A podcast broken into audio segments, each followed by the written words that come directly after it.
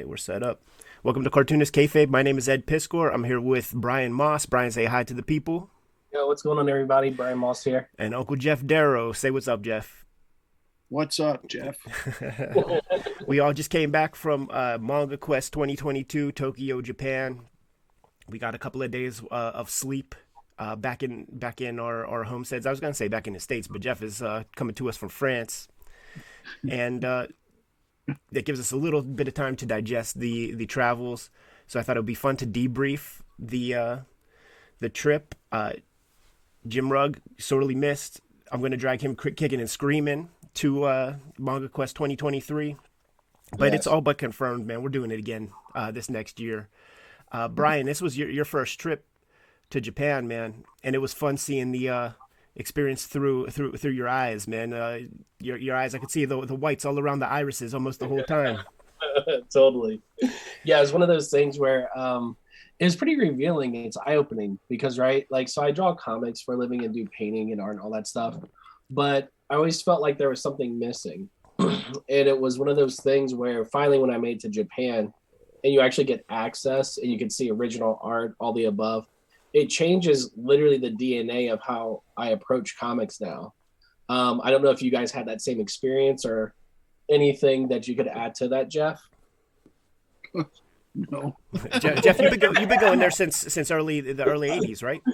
Yeah, I went there in '82. I, I I saved my money while I was working at Hanna Barbera, and I took a course in Japanese so I could speak a little bit. And uh, I was there for two months the first time. I stayed in youth hostels and I went around quite a bit. It wasn't just, you know, spend a lot of time. I mean, I bought in those days they didn't weigh baggage, so I bought back like these duffel bags full of full of comics, manga. When uh when we were there, I was joking that I'm I'm the shortest of all of us, and I'm I'm about six two. So when the three of us were together, it was always a sight to behold, and, and you definitely felt the eyeballs on you. How how many days out there? Because this is the part I always forget when I'm out there, man. But it took me about two three days until I got like that culture shock of like the smallness of a lot of stuff, having to bend down a little extra far to to sit in a chair, uh, going to the bathroom, having your, your your knees touch the door or the wall or something. Well, it's always one of those things where um, my partner and I um, been talking. Been, we've been talking about going to Japan for a long time, and I would always say I can't lay down anywhere. I can't sit down anywhere. Everything's too small. So, I mean, it still was kind of true, but it was still manageable. But yeah, dude, that height thing. We're walking down the street and we look like a freaking wall. You know, wall of meat. yeah, I always feel really self conscious and kind of. It makes me nervous because I think I'm taking up so much space. Like when we went to Nakano Broadway, and I'd go into those small shops and I think, my God, they're like, God, I can't wait to this this kaiju gets out of here. I, mean, I always thought I was scaring people away. They go, oh, don't go in there. Wait till he comes out. And it's just probably, well, maybe not. It's just me, but I, I yeah, it's. Uh, I mean, my, the hardest part for me are the chairs, is because they're a little lower, and so I feel like I'm kind of you know, you get into a couch that the, or the where the, the springs aren't any good, and you sink into it. I always feel really low to the ground, so getting up is always like, oh. Jeff, uh, you know what? This is real fun to debrief the uh, the trip because there were things that happened that I, that I remember that I meant to even just bring up ten minutes after they happened, but just the the sort of decorum of the situation can't be getting too loud uh, in in public places and stuff. But Jeff, when uh, I think it was the first time you and I went to Nakano Broadway. And for, for people who who who aren't familiar, Nakano Broadway is like the otaku mall, man. Uh, maybe 15, 20 stores that can fulfill all of your nerd needs. Yeah, and, at least 15 or 20. yeah, yeah, yeah. Yeah, you know what? There, there actually were a lot that uh, disappeared from, from 2019 when, when I was there last uh, due, due to COVID and whatever. Um, so, so it is, it has diminished, but Mandarake is still going strong. Anyhow, when we get off the train, I don't know if you you noticed this, Jeff, and I would I didn't want to snap a picture or anything like that, but uh, we get off the train, go through the the gate, and right next to you was I believe what they call them now uh, little people. Uh, it was a little person that was right next to you, so mm-hmm. it was legitimately the tallest guy in the station, and and the shortest adult uh, walking right next to each other and I just you know gave you a couple paces ahead of me just so that I could like soak it all in. It was it was it was a sight to behold. Not unlike you know uh, Danny DeVito, Arnold Schwarzenegger, twins or something like that, but even even more severe. Yeah, yeah. I I, I, I always when I lived in Chicago, I would go to the same supermarket, and there was a I don't know, see, a small person that worked there, and I always felt so guilty because my God, I've got way too much height. If I could just give her some of my make her life a little easier and mm-hmm. for people that don't know jeff how tall are you actually? I'm a little over six six yeah. And it was like one of those things where you know i was in school i was six two when i got out of high school so i kept growing and uh, but the other kids were that were in the sports were annoyed with me because I wasn't at all athletic. And I think it's like it's all so wasted on this big idiot. You know, he talks about his comic books and you know that he won a no prize and you know he draws these goofy pictures and yeah. Yeah, I got that put on me also, man. Being uh, tall and uncoordinated. Why, why don't you play basketball, dude? Because I can't. You don't want to see that mess, man. Well, yeah, yeah, and you'd have like I would get off the. So it was just that they'd have the in, in uh, gym class they'd have the, the the shirts and the skins, and I was heavy and I was very self conscious, and that the, those coaches would always like, okay, Darrow, you're on skins, just embarrass me. Yeah. They, they yeah. That's such a dick move, man. Uh, the the very first time I, I laid eyes on you, Jeff, was the first time Brian laid eyes on you. Also, man, we we met you in Shinjuku, I, I was there a couple days ahead of you guys, mm-hmm. and uh, the first real day that I had there, I felt like it was important to to hit up all the Mandarakes at once, and I think we clocked in about twenty seven thousand steps. Uh, you know, the people with me because they have that shorter stride probably hit thirty, and uh, it was it was like saying, "Listen, guys, I'm home." You know, like that town it was important that we were there, and it's important that we go there regularly because of how they embrace comics. Um, Jeff and I did uh, the the Comic Con out there for two days. We'll we'll get into that, but um, skipped out on the third day, which would have been a Sunday, and I went to a convention called Comitia in in the same town where people uh, are selling their original doujinshis and stuff. And on that day, there were no less than three comic conventions happening at once in the same city like that's how that's how you know you're in the place you need to be, man. But uh, when we first laid, laid eyes on you, Jeff, man, that we were on our way to uh, Sekaido, the art store, grabbing some supplies. You brought a bunch of original art to sell at the uh, at the convention. Sold out of all that stuff, so you had to get that little portfolio book for people to flip through. Yeah, so they have to you know carry that extra weight. Yeah, I think I left I left it with I gave it to Yo. Yeah, Peach's partner. Yeah. And uh, one of the other duties that you got to perform once you go to Sekaido in Tokyo is you got to take the snap in front of the uh, the screen tones. You know, like a whole aisle full of Zipatone screens, or to be to be clear, uh, deleter screens, mm-hmm. uh, because Zipatone's a company just like Kleenex is. You know, mm-hmm. and uh, everybody around us is like, "What's the big fucking deal, man?" But it's so impossible to find that stuff in the states and it's so hard to articulate to anybody but cartoonists like I, w- I would post the photos on, on the instagram and other social media of us like in those aisles and you could see the people who are artists and people who are not because half the people are like oh that's fucking amazing which ones did you get yada yada and then other people are like what is that what's the big deal yeah it was pretty funny actually because um, the same reaction um, on my post everybody's like yo, where's those deleters? Can you bring me back some? And you know, I grabbed probably about a couple hundred dollars in the zips. But then I come back here, I looked them up online, and those they're like waxing for them. They're charging like four times, four to five times the amount. I'm like, there's no way I'm paying twenty two dollars for that. You know what I mean? So it was pretty eye opening even there, but there has to be some way to get that stuff distributed here. Yeah, that, that was that was the thing. That was kind of funky. Like I uh, when I went there the first time, I, I, I completely ran out of space. I couldn't fit another piece of computer paper into my uh, luggage. I just had so much stuff. And then my whole thing was like, okay, I'm going back. Like I'm gonna go scoop it up. But then when COVID happened, obviously like they shut the gates on us and you know shouts to chris piers the guy from comics tropes because the whole trip came about because he posted that you know japan opened its gates to uh to everybody you know starting october 12th or something and i saw that sent it to jeff sent it to brian and then in i think we all made our trips planned like within within three four days of that Yeah. but uh, when COVID happened, I was like, "Fuck it, I'm just gonna have to." There were specific dot screens that I saw out there because I visited a bunch of mangaka and I was going through their their stacks, you know, and the ones that they use f- to be reduced down to uh, uh, like a six by nine tankobon is the SE60 series. So it's like SE60, SE61 to SE69. So I just ordered those online, and uh, not only do they wax you for each individual piece, man, because out there in Sekaido, the art store, they were four dollars, well, four hundred twenty nine yen, and it's hundred thirty five yen to to a dollar right now. And when we first were there, it was about 150 Yeah. yen to to a dollar. So you know, do the math, two three bucks for per screen, and you know they charge 12 to 15, 18 bucks per. Plus, it's being shipped from Japan, so there's that added shipping charge too. And I paid a whole lot of money for Well, those 10 screens. I, and I, I wanted to mention to you Ed, because when you told me you were shipping your books back, I shipped two boxes back, and I didn't mention this. I didn't want to make, this, but I was gonna. I just because when I've been there before, I just go into the post office, fill out the forms, and send it. It was really easy.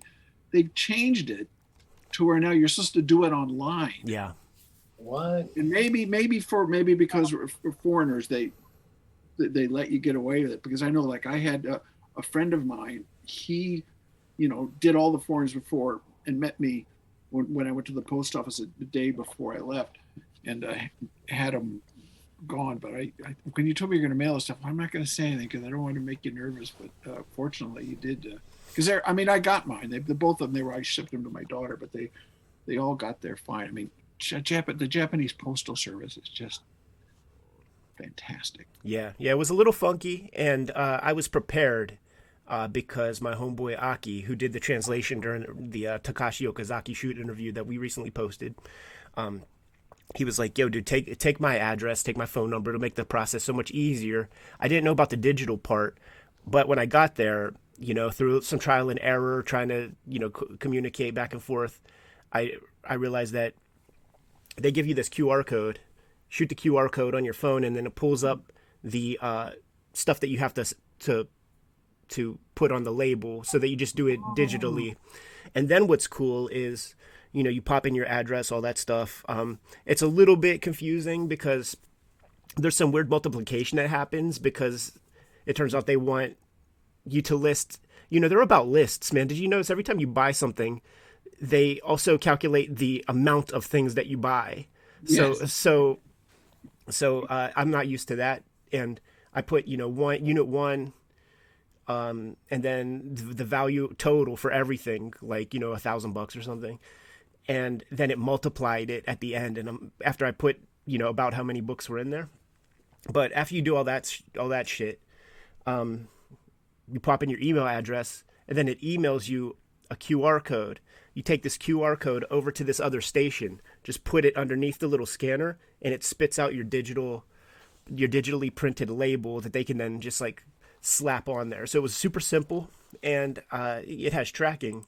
So I've been tracking my stuff, and one I sent two packages, and because that yen is so cheap, it's fucking hard to spend money out there, man. Like the uh, the convention was pretty profitable for me, also, gave me a lot of spending cash, and I'm like, well, I'm just gonna blow it, you know, and buy a whole bunch of comics. I bought a whole nother luggage at Don Quijote, filled that up to the weight limit, filled up two others to the weight limit. So I'm like, okay, like I guess a lot of my money will be spent on shipping because I'm, you know, like okay, I'm gonna buy all the expensive books I always wanted. I bought Kaba two.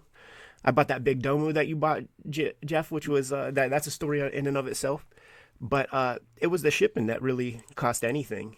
Um, so like one package was a little over 200 bucks US and the other one was about a little over 300 bucks US. Um, so it's not insignificant loot, but it feels like found money because it was just yen that came to me from the Comic Con. And I'm I'm like looking at the um the tracking numbers right now One is still a little bit stuck. Like I, I but I anticipate it's going to show up within the next day or two. It's being at customs. It happened to- to mine too. Yeah, one got fast, and the other one was like a three or four days later. Yeah. whatever reason. But uh, it, it was real alarming to me seeing this one tracking uh, number that said item returned from import customs, and I'm like, Yeah, ah, my- fuck, My daughter got the same thing. yeah.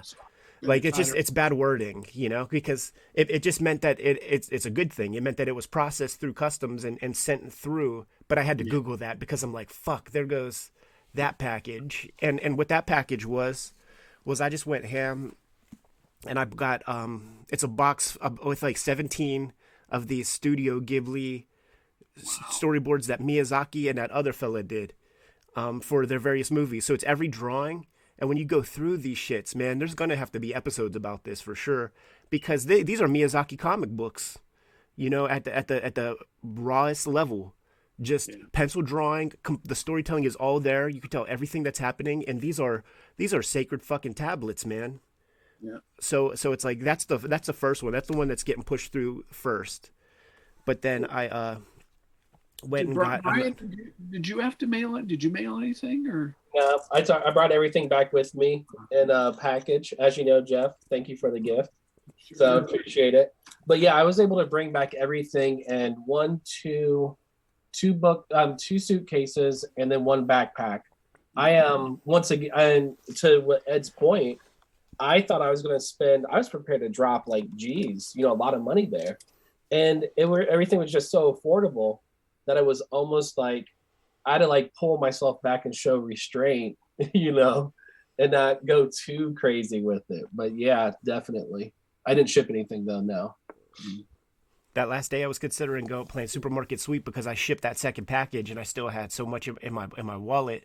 I'm like, well, fuck it, man. Like, I'm gonna go try to get get another round of stuff. But then uh, reality kicked in, and I'm like, you know what? This is the day before I'm gonna be traveling for 24 hours plus.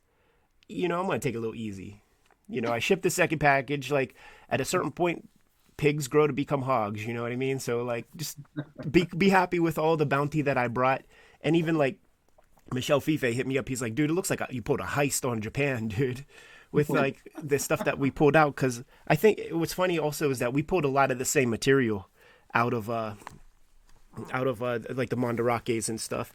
Um, it was a big Willie story, man. The way Jeff got that Domu, because it was that we bumped into that guy, uh, J- uh, Japan Book Hunter, on Instagram, uh, Koenji Sean, uh, who runs a um, really cool business getting obscure manga and, and shipping them worldwide to to his customers. And he joined us at uh, Nakano Broadway that one day and uh, we were looking at the kind of expensive wall books. You know, they have these glass cases that have like kind of the more rare stuff, and it's all you know the flyest, biggest cartoonists of, of the of the day. Like uh, lots of Otomo. Um, I remember seeing that uh, Taki- Takehiko Inoue dude who did, did uh, Slam Dunk had a bunch of like art books and things. And then he pointed that one giant hardcover thing out, and it's all just in uh, J- Japanese script or whatever. And he's like, "Oh, that's Domu," and it was this oversized giant Domu. And I was like, "Oh man, that must be the size of the original art." Imagine that two-page spread of uh, Old Man Cho's face. Like, what must that look like? Jeff Darrow was like, "Well, let's go find out." Walked right in, man. Threw down that yen and was like, "Yo, I want that. I want that Domu out there." And they Well, were, I, I, I felt bad because I thought, well, I know you kept talking about the uh, the Otomo, the the Genga book. Genga is that, is that the word? Mhm. Yeah. And, and, and I thought, well, you didn't you didn't seem to because I didn't want to like snatch it from you because you found it, and but you didn't seem like well, you know, okay. But and then on top of it, they had two, which was great. And they, the one that I got, there was like a, a dent on the carton that it's just this cardboard thing. Is was like, and I kept going, yeah, it's fine, I want it. Yeah, I want it. You I don't have to open it up. I just want it. yeah, it was a hundred and thirty thousand, yeah, which is which was about a hundred dollars actually. Yeah. But the one that I That's a got great deal. was 127 so that was still you know it still brought it around to about 80 bucks so Yeah. that, you know 80 dollars for this thing you know man. right, but right. it's the kind of thing if you think about it the reason why they're probably out there is because space in japan is so you know that i'm sure someone got it and go well i just don't have room for this anymore Yeah, because like check that out, man. And then like to compare it, like I have the uh like this is what we got in the states. You dig? so this is what we got in the states. The same. and this is the it's got a nice slipcase. It has that like soft hardcover like on good uh, children picture books, and the art is probably the same size as the original artwork. There's also only five thousand of these too, so that that Wow. that rarity bumps up the the price in a big way. Yeah, there's the cat. And there's mine with, and I don't know if you can tell, see the little dents. I mean, which is like, I'm just like, I don't care. I mean, you know, I'm, I'm not that, you know, you ever see those guys that go in and they, they got that comic and they're holding it up and they're, they're looking at it and like, you know, oh, I think I see like there's like one, one grain of cyan which is off on the cover, and so they're not going to buy it because they want it to be, you know, they're going to put it in some slab thing and Yeah, yeah, it's it's it's silly stuff for sure, man. Uh, there was that there was that dude at the Comic Con who was like selling slabbed books. Like he was like the one retailer who was selling slab books. It was that one guy that kept coming around like, "Oh, you guys should have a bigger line." Like blah blah blah. Was he was he an American? No, he's a British dude. Okay, got it. Oh, that guy, that weird. I'm sure. because he just said some stuff that was just kind of, yeah, but you know, there's that social thing that you have to do at Comic Cons in a way, man, where you got to give a little bit of grace to people because maybe it's like they ain't coming Yeah. out of the crib all that often and interacting. So well, if it's well, like even- another uh, dude here in Homestead talking that kind of stuff, man, that you gotta defend yourself or you can't like step out the house. But like that guy, he hit my last nerve, man. oh yeah, I can't remember what it was that he, he, was talking about. This like, I was like rolling my eyes, like, oh man, this guy has no idea. I got you cracking up too, Uncle Jeff, man, because like it was like, you know what? It occurs to me that you guys don't have a line, Ed, because they don't know that you're oh, the author of Red Room. So I could bring some slabbed copies here to to to promote that you're the Red Room guy. Oh like- yeah, that was it. And I was oh, like, we, I was like, fuck slabs, man. Our comics, we, our, our comics breathe. We like to read comics over here, man. And then you know he let us be the rest of the day. Yeah, yeah. And I think he went over to, to to Peach Momoko and Yo's and was I heard him going on about something. I was like, man, Caught several art shows. You know what, man? Like I was, I was tasked with being the dude to uh, sort of set cer- certain things up, man, which was real unfortunate for everybody because doing that one day of travel to get there and not sleeping, like I was a day behind everything. Where I felt like, uh, Brian, if you remember, like we took a trip out to Jimbocho because I thought that we were going to meet Miss Sheena to go to the Yonezawa Museum, Right. and uh, I hit we her were up. off that day, I think, right? Yeah, yeah. I hit, I hit her up and was like, "All right, man, we're we're just catching some lunch." And she's like, "Oh, that's tomorrow." And then and then with Jeff, like I'm like, "Oh, dude, yeah, we're going to see Peach and and Yo tomorrow." Blah blah blah, all this stuff. And then like I'm setting it up with Yo, and he was like, "No, dude, that's tomorrow." I'm like, holy fuck! Like I, I need to. I need to get myself under control. Like just not sleeping that one day and having that one extended day pushed my internal clock. My mental clock was completely off by like 24 whole hours, man. Like the international dateline, that's some real shit. hmm Uh, but when we were in Jimbocho, also by the way, like Jimbocho's not not what it used to be either, man, because of of COVID, and some of the some of the key shops um, definitely are not there that that were there uh, three years ago. Um, but some of the bigger ones are there, and one thing that I noticed was that um, the prices of the Garo magazines are have have bumped up a whole lot they're either being re- repriced for inflation, you know, with with the the value of the yen, or people are going in and they know the the deals that they were getting, and you know now things are being priced accordingly. But when we went to uh, Jimbocho for for that uh, museum tour, uh, the part that's open to the public on the ground level, it was that cartoonist. I, complicated name, man. I'll never remember it. But Jeff, he's he's that guy who and the, Did- the did that- yeah, that like uh, Tom Sawyer looking Yeah. kid with the straw hat, the fisherman kid. I And- can't remember the guy's name. I just every cover it's him and he's like arching his back and his pose and he's like a, a giant largemouth bass in the foreground and I just the whole idea that that comic exists I find fascinating. Yeah, yeah. I mean, that's Japan in a nutshell, too, man. With these fucking comics, like looking in these shonen jumps, it's like there are whole stories that are that are that are g- golf. You know, like of all the stuff in the shonen jump, that could be Well, successful and stuff. This guy's going to try his hand at like getting a golf comic over.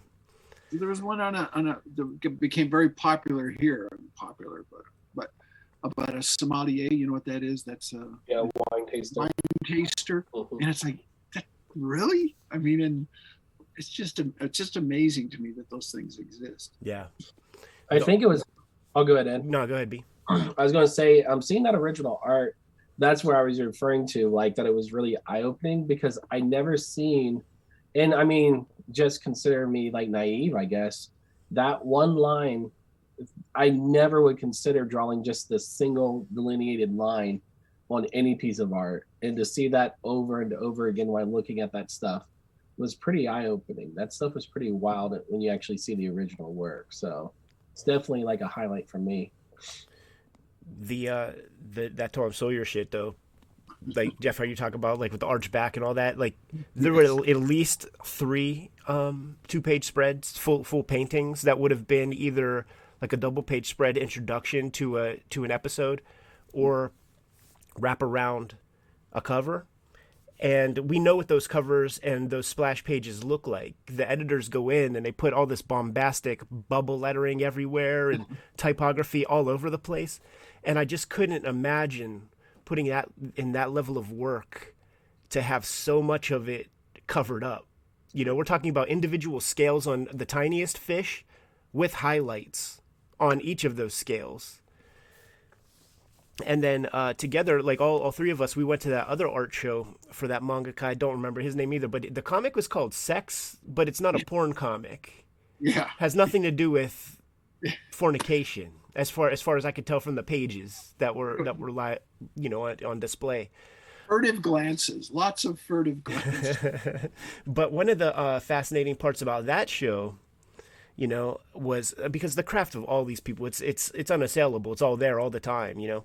But uh, one of the things I was making note of there was they would uh, whoever's assistants were because you could see on the original art there would be blue line to indicate like where zips would go. It would just be like the side of the pencil of a blue blue line pencil to just shade in, and then the zipatone would go right over top of that.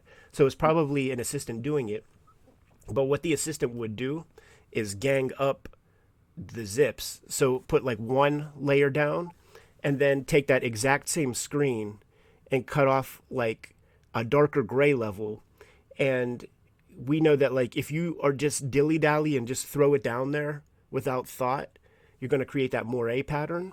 Mm-hmm. But what this fucking assistant did for each of those pieces, man, and it would be, you know, five ten per panel, where they're having these two layers of gray.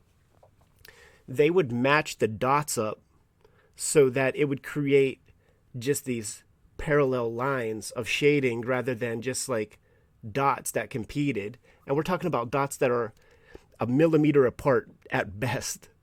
So this mm-hmm. assistant is like going blind, matching these zips up to make sure that it creates a perfect parallel line of shading to give you a darker value. And that's the kind of stuff that gets lost when you look at it in print. And that's the kind of stuff that the mangaka certainly, the assistant probably didn't get very much credit for. but, but man, those those, I didn't buy the book. I thought about it because the the original art was so impressive, Mhm. and yet you know, I was like, God, do I need this one? Because I mean, it is basically, I don't know if the word would be static. I mean, there's a lot of static. It's not a lot of movement going on in it, but you know, those God, the, the use of the craft tin on that is just so amazing, and just the, the level of work. And then they were selling. I was surprised because they were actually selling the artwork in that gallery. And And the was selling. prices were really pretty for what those things were. I thought, wow, this stuff is is pretty pretty well priced. It's not that expensive, I didn't think, for, for what, what what they were. and the pieces were actually selling. That was also, Yeah.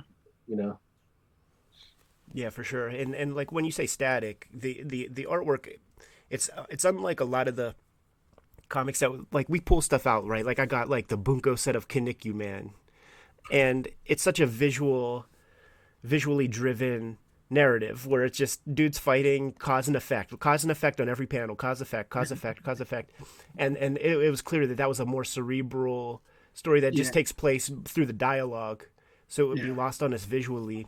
But uh, th- another thing I noticed with that with that dude's art show was that um, there's a lot of vehicles involved, like those big tub like old school airplanes, like World War II era airplanes and motorcycles and stuff. And like the physics that he was able to capture with all that shit. Like he was able to capture the drift of these motorcycles and he was able to catch like the heaviness of these airplanes taking off. And it all had to do with just the pitch of that plane in the sky. You know, he just had the perfect pitch to make it seem like that ass was so fucking heavy and so hard to like come off the ground. And then when you see the subsequent panels where it's a different moment in time, but that plane is still pretty fucking low, that just also communicates that like, man, this thing is taking a little while to get up there. And and it's those kind of lessons that you could take from this stuff if you don't know the language, you know, like uh, people were responding to a lot of my hauls and stuff like, well, how do you read this shit? And it's like you, you're kind of missing it, it in a way because, yeah, I don't know the language, but I also have been collecting comics since before I was able to read English either. And you, you could kind of tell what the story is in, in a Marvel comic. You know, it's, it's Jack Kirby paced that stuff out. It, um, it's funny, Ed, because pe- the way you're describing and we're talking about this um, art show, people it's going to drive people crazy. They're going to wonder what manga this is from. So I can just imagine. Yeah, it's just it's called sex, but but it's like like good luck try, trying to type in sex manga and to, and, and, and, and to find the name of it. So like I have to hit up Aki. and the, res- the results you get. are gonna be- Yeah, exactly. Like I was trying to be more prepared, but yeah. Oh, no, it's all good. Yeah. Uh, there was that But- other. f- Go ahead, Jeff. No, I just get when we were in there. The thing that, that was funny was that there's this table in there, and it had paper and pens on it. And I don't know. I, I I think it was I started. I sat down. And I I don't know if I drew something or I did. Oh, I did like a stick figure or No, something. you're a stick man. Yeah. Because I thought I thought it was a thing where you know they had people would come in and like kids because it was a really low time. I thought it was a kid. Yeah, we, we call we call those things connectors in the museum world. It's like somewhere where a kid would sit down and make a piece of art and you put it on the wall. Yeah, and I thought, well, you know, and I just because the stuff was so intricate. I thought all this little stick figure as a kind of a you know the, the yin to the yang, and and and uh, and then there were bribes, and then just, I did, how did we figure out that there was, it was that was an artist Aki? Aki yelled at me. he, goes, he goes, "That's for the manga kai. That's not for the viewers." because he would come in and do drawings for people, which was like, wow, I, I wish we had been there when the guy was there because just that would have been fascinating to see this guy. Oh, guy. totally. See him draw with kids material also. Because because that is that is the thing. Not only was the table super super low to the ground and looked like it was like Legos, like a Lego table Yeah. or something. yeah, Uh, And- but the paper was two biscuits above toilet paper. I swear to God, some of the markers said Crayola on them. yeah, yeah, I think you're right. It, it, Yeah. And he's Ah. like, he's like, no, no. He's like, he's like, we're gonna get kicked out of here, man. That's for the sensei. He comes No, in every no, day and draws pictures for happened. people.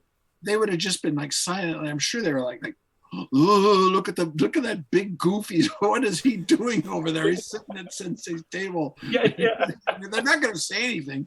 Because I mean, if we were Japanese, I bet they would. They might have jumped on us right away. But it's like, what did they? You know, it's like, oh, they don't know any better. I mean, because Right. that's a thing over there. You get a lot of like, well, you know, like even the wearings of the mask. Uh, I was told you wear your mask. If you don't wear it, no one's going to say anything to you because you're a foreigner. But the you know when we were over there, they did a little test. I mean, everyone wore a mask outside and inside. Uh, but they- Except they for the white saying- dudes that, that were Yeah. walking around I out mean, there, I like didn't all wear the mine outside because I thought it was ridiculous. Yeah, all, but the Americans. Yeah. Mhm. Yeah, for sure. table, that was funny. yeah, it was just uh, like I went to um last time 2019. I went to a Kinnikuman art show that was just in the, the Tobu department store. It's the the Ikebukuro stop on the JR line, and uh, they they had that section. You know, like they had that section at the end of the at the end of the art show where the gallery space where it's like draw your favorite you know muscle man figure and paste it up on the wall. So it, felt logical, but yeah, Aki embarrassed us out out like uh, we we we ran away afterward. We we hung our heads in shame.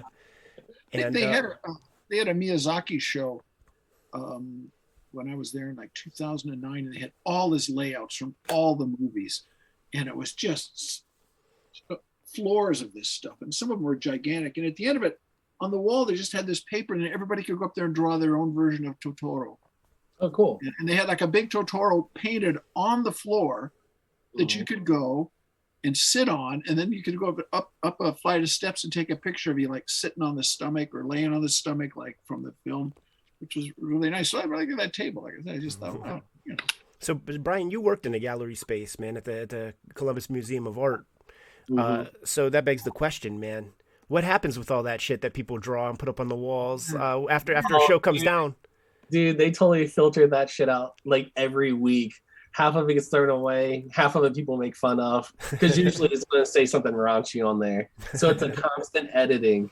But yeah, with all that stuff, it ends up just sitting in a stack, ends up going in the trash half the time. But honestly, if you think about it, if you hold on to that shit for like a couple of decades, it actually might be worth some money. You know, you might have a genius in there, a little talented artist, you know? There was that one part where our paths diverged, Uncle Jeff, but we thought about you the whole time when we went to Diver City to go check out the Unicorn Gundam. But then we had to go to what was called the Unco Museum.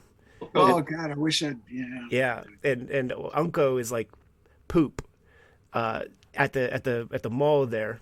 So uh, we are just like, fuck it, we're here, man. Let's go to the poop museum. There's this like, there's this like uh, cute look. It, looked like a the Michelin man, except it was a female with a little tip on the head, but it's had the like you know like all the marshmallowy parts, ushering you in. And we're like, fuck it, let's go to the let's go to the poop museum. Uh, they you, they bring you in.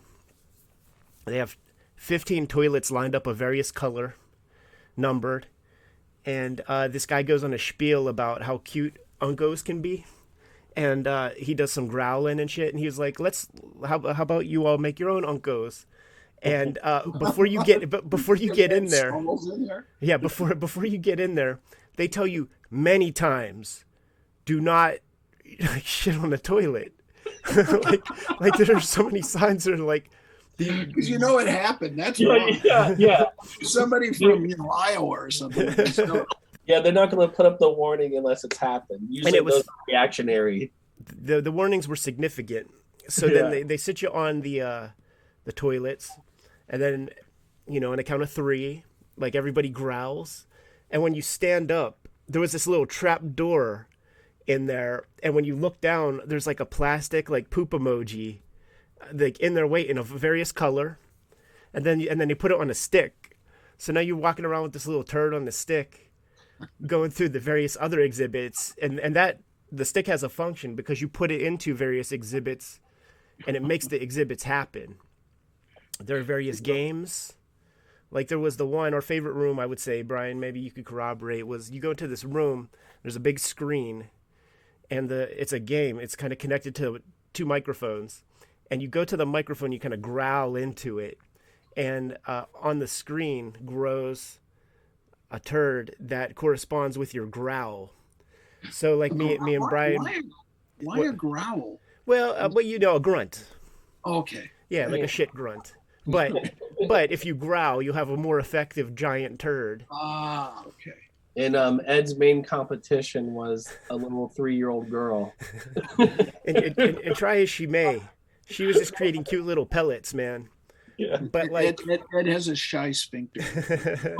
I created these gigantic bitches, man. That uh, like like after after you create yours, it'll like an object will come up on the screen to compare its size to, and uh, one of them was was Big Ben, Mhm. and and then Aki said that like that's a, that he's like dude that's a dad joke because shit is Benjo, and uh, like you know after you know a dad who hasn't had fiber in days and goes a couple days without shitting out there finally like does his business he'll say I made a Big Ben, so that was that was a joke man.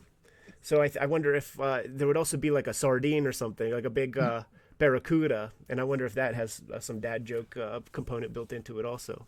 A Moby. It's a Moby. Yeah. but Jeff, we, I, we, well, I remember, I we missed you there. school. I just remember in high school there was like one day there was all the, the boys in the bathroom and they're milling around and they're what's going on? And someone had left a Big Ben in there. to this day, it was like a loaf of Wonder Bread. It was it was like coming out of the water. It was so. Yeah, I've, I've seen those, man, at at restaurants we, and stuff. we took a picture of it because we wanted to put it in the yearbook. And of course, there's a Catholic school. And of course, one of the with Christian brothers, they came in and they they must have got a hatchet and broke it up to get rid of it. Can't get paid How enough. How long were you in the museum for? How long, how long was that? Would say, Brian, like maybe 35, 45 minutes. Yeah, it was a good time. You know, yeah, about I would say about that. Yeah. Bunch of picture taking opportunities. But the reason I bring it up is because towards the end they did have the piece where you draw and you add to the wall. Oh, That's right. Yeah. Gosh, I would have liked to have been there for that. man. Yeah. I know what I would have drawn. I might have drawn something similar, Uncle Jeff, because like Brian, Brian even yelled at me. He's like, "Dude, you're the only one." Yeah, it was like literally shit coming out of a naked hairy ass. And it, it's funny. Because I posted them on Facebook, the pictures, and everyone likes Ed's drawing. So I'm like, yeah. Ah, cool. Yeah, I would, I would, I would have done a dog because I always like that whole thing where the, the, the it dilates. but, but Jeff, you kind of um, indirectly did it because when we were at the art supply store, you drew uh, the self portrait with the unco on top of your head, if you remember that. I do. Well, that all came from because I remember I used to buy the first Toriyama comics I ever bought were uh, Dr. Schlump, and they always had, you know, crap jokes in there. I mean, the big thing was that she had a duel with this guy who was supposed to be Superman. They called him Superman, and um, he, uh, sh- he, she, she's like this super powerful robot that can just do anything, and and but she won't touch poop, and he does touch poop. So he wins the, the fight between between himself and the robot girl.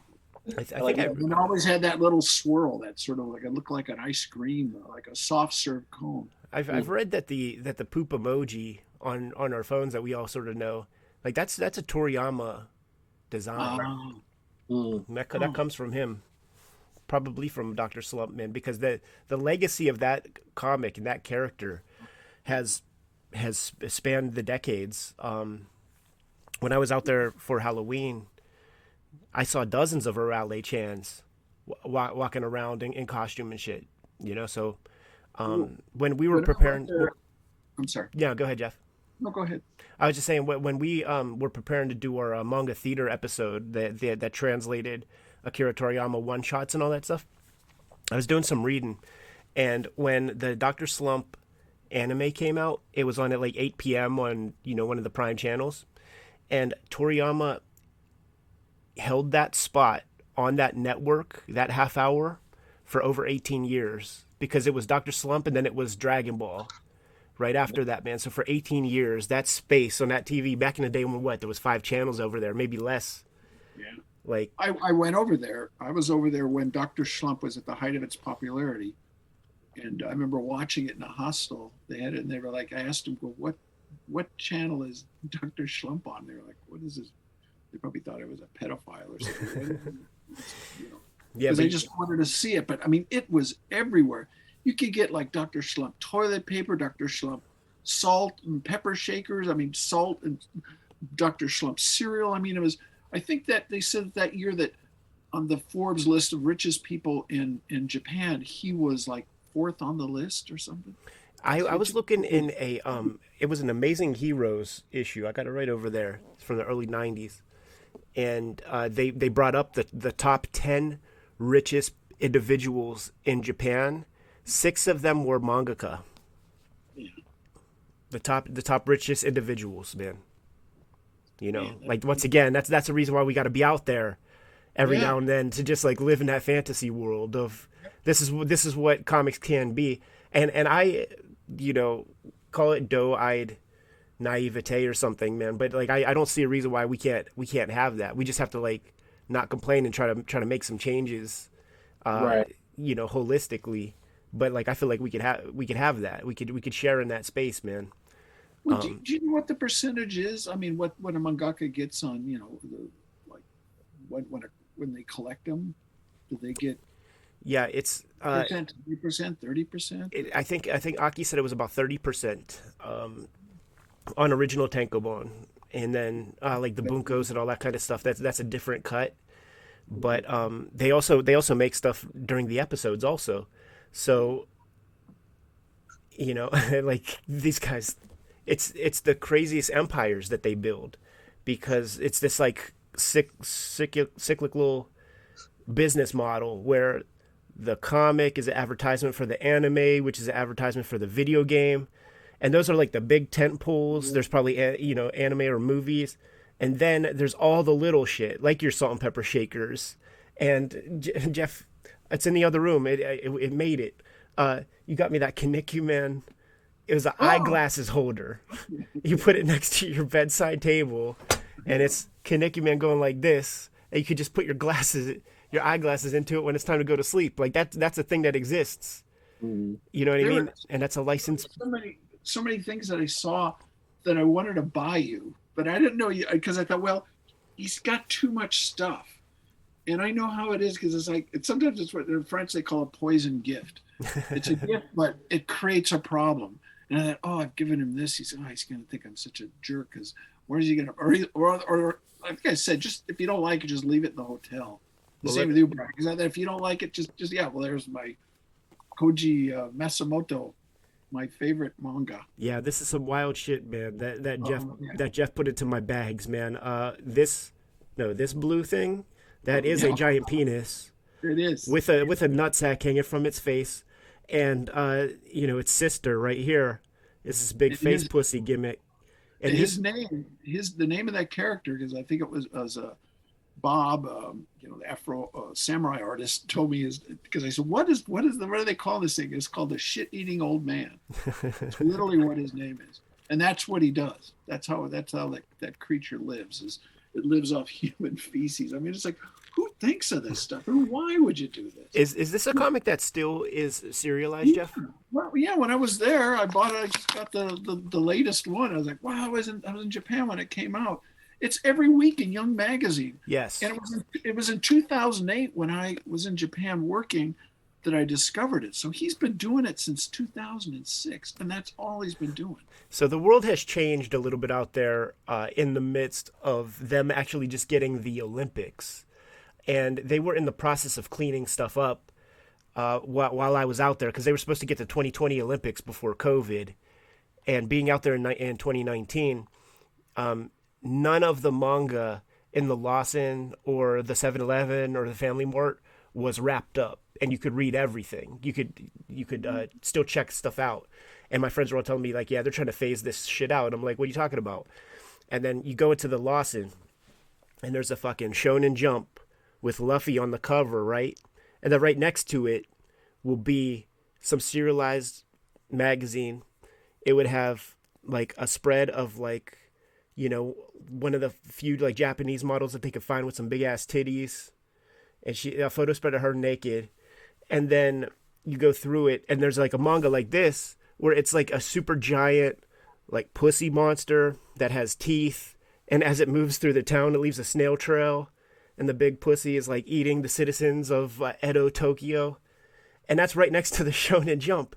I'm like, these people, like, they got no filter, man there's like that real kind of seedy part that that uh, I just adore, but they uh they recognize it.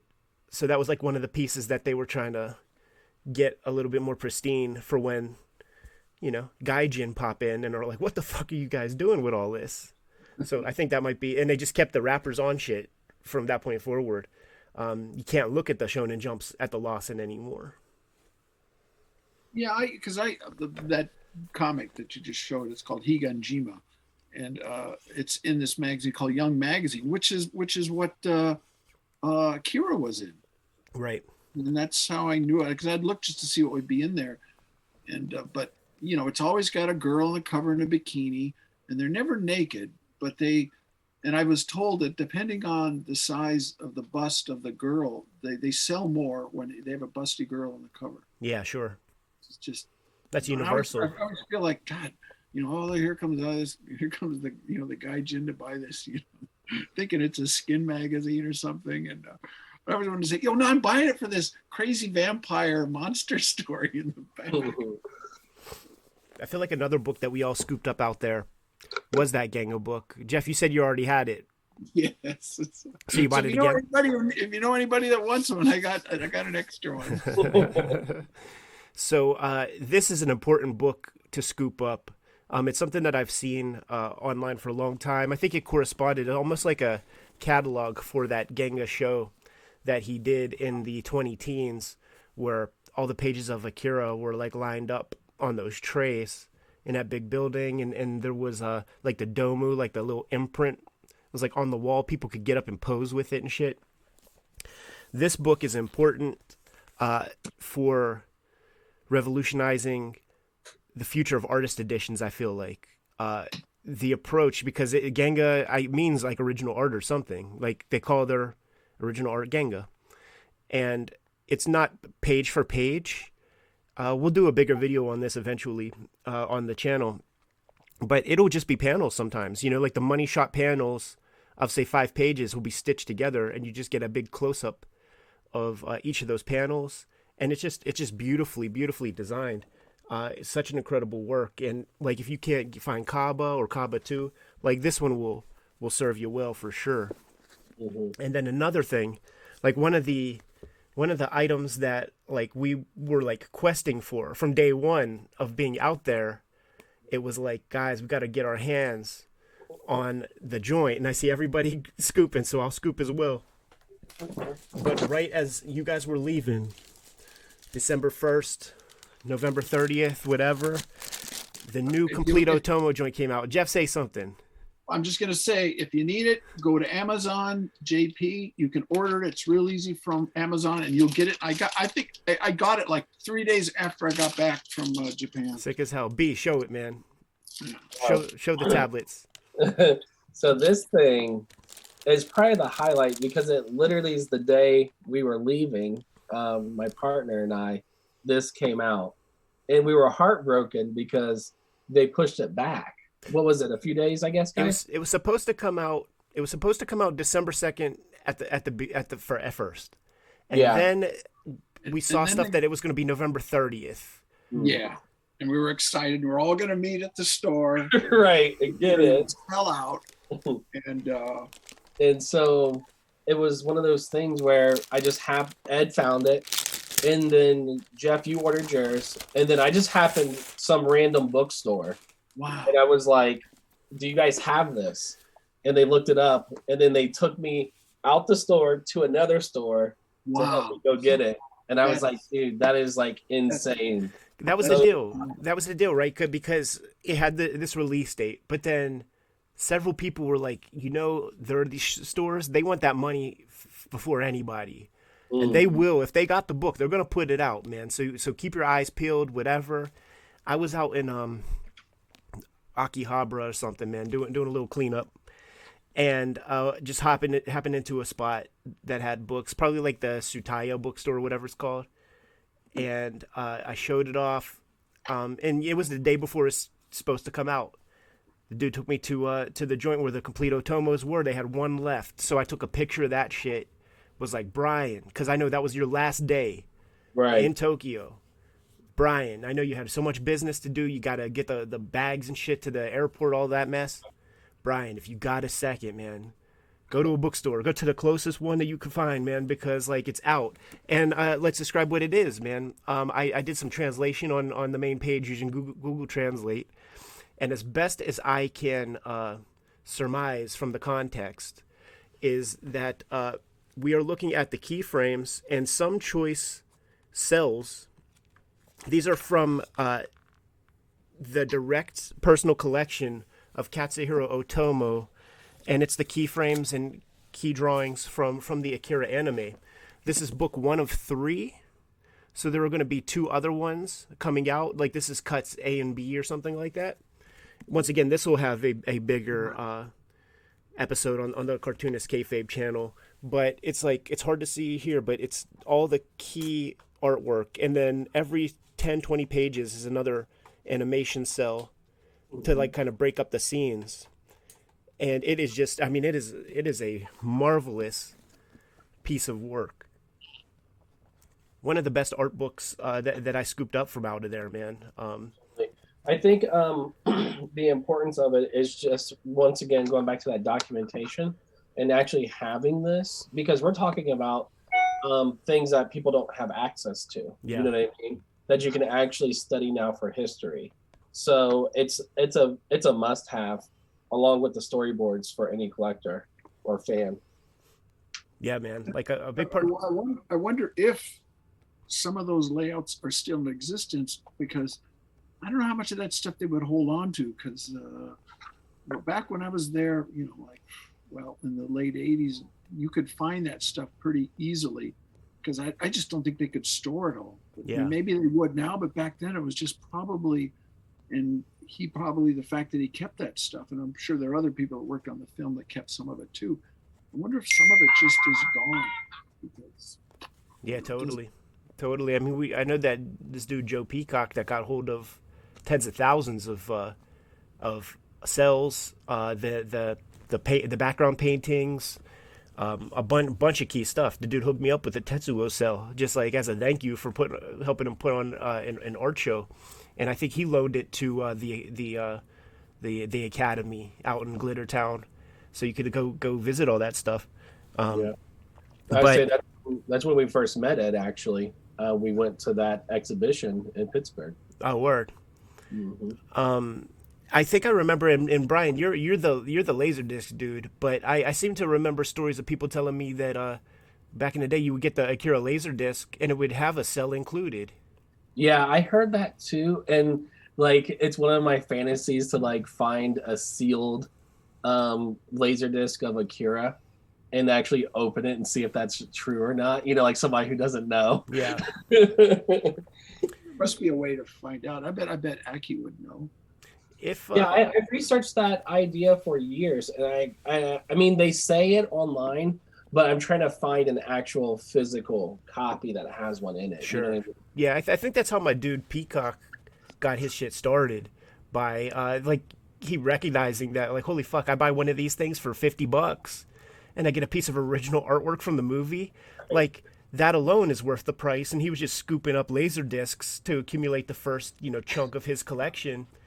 And then you know he had his connections out there in uh, in Tokyo and rescued a lot of shit from from the trash. Uh, one of the very telling things, like if, if my you know Google Translate uh, on this book is is accurate, and if this is stuff from uh, Otomo's personal collection, um, it's very astonishing to to realize that that he might not have known how iconic that um that motorcycle screech uh moment in the movie is you know how much it got riffed on and and how just iconic it is because he doesn't the, that is not in here. Just there's just like three or four pieces uh that are the close up before the the side of the bike starts to drift. Because I know when I was working there, when they talk about, you know, in America, they say scenes, yeah. But over there they say cuts. hmm So like, and we they always would say cut A, cut B, like it even say A part, cut seventy two, cut 90, 923. Those those were the scenes. So maybe, you know, but I, I or maybe they'll show up in the other books. Yeah, that's what I was thinking. Maybe they're saving it. Yeah. Well, well, I, I, I don't think so. Uh, I think this is, you know, it does say cut seventy two, but I think that it's going to be, you know, C, D, E, F. Yeah, probably yeah, that makes sense. He Yeah, might but- not have it, or you know, or maybe he gave it to somebody, or maybe the guy, maybe this, I don't know, maybe he didn't do that particular drawing, and Wouldn't it be did wouldn't it be some bullshit if like if some of those showed up in the laser disc, like like just some Joey Jerkoff got those, Yeah.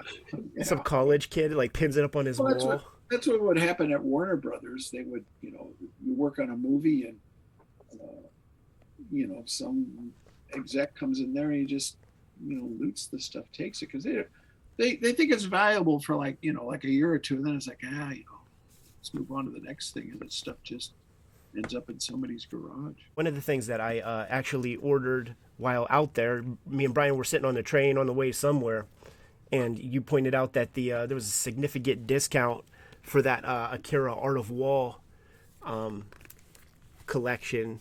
These like weird tapestry things. So I ordered this on regular Amazon, and it was at the crib uh, when I got back.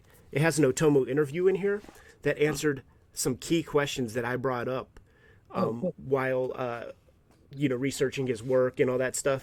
Um, when me and Brian were at that Yonezawa Museum, um, we hooked up with uh, this lady, Miss Sheena, who she she was actually she's your translator, Jeff, uh, for all of your works in uh, Japan from Shaolin Cowboy to to Hard Boiled. And she said, you know, say hi to Jeff.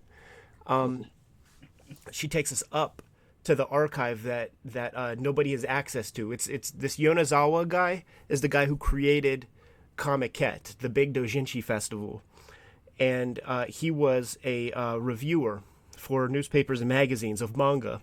So his his collection is extensive, and it spans what is it, Brian? Like three, four, five floors. Yeah, three to four floors. Yep. And uh, just just wall to wall. Yeah, wall to wall, and it's you know like from floor to ceiling. Too. Yeah. So it would be like two whole sections of a library would just be like every issue of Shonen Jump from the start mm-hmm. to they they also buy so like they they've been they've been buying like after his passing also so like it's very extensive um, but brian and i were taking a look at uh, young magazine with the introductory strip of uh, of akira. Like that that's just that's just sitting out in like the yeah, regular library. Yeah it's not a big deal.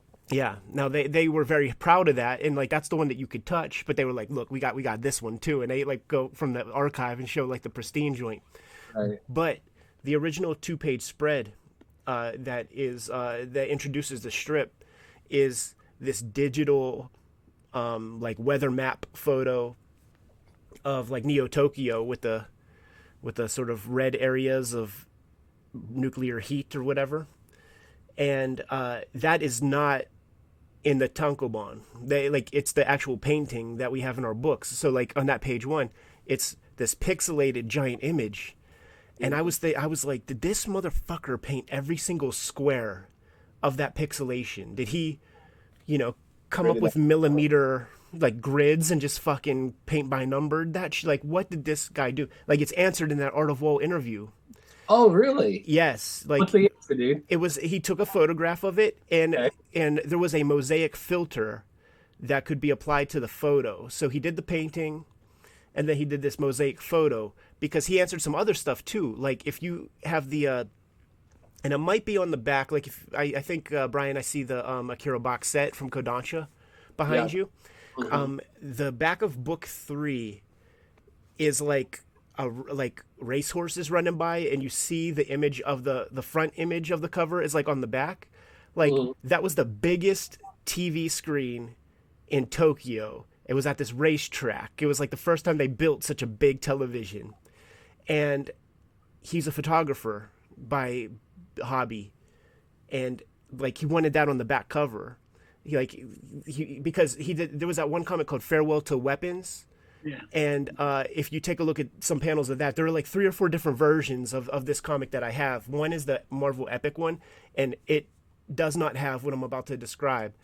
Um, but in the original Tankobon, Farewell to Weapons, there are these parts where there are these like mech dudes shooting each other, and the panels have that interlace of like a cathode ray tube television, mm. and you're like, what the f- how uh, how do you do that shit, you know?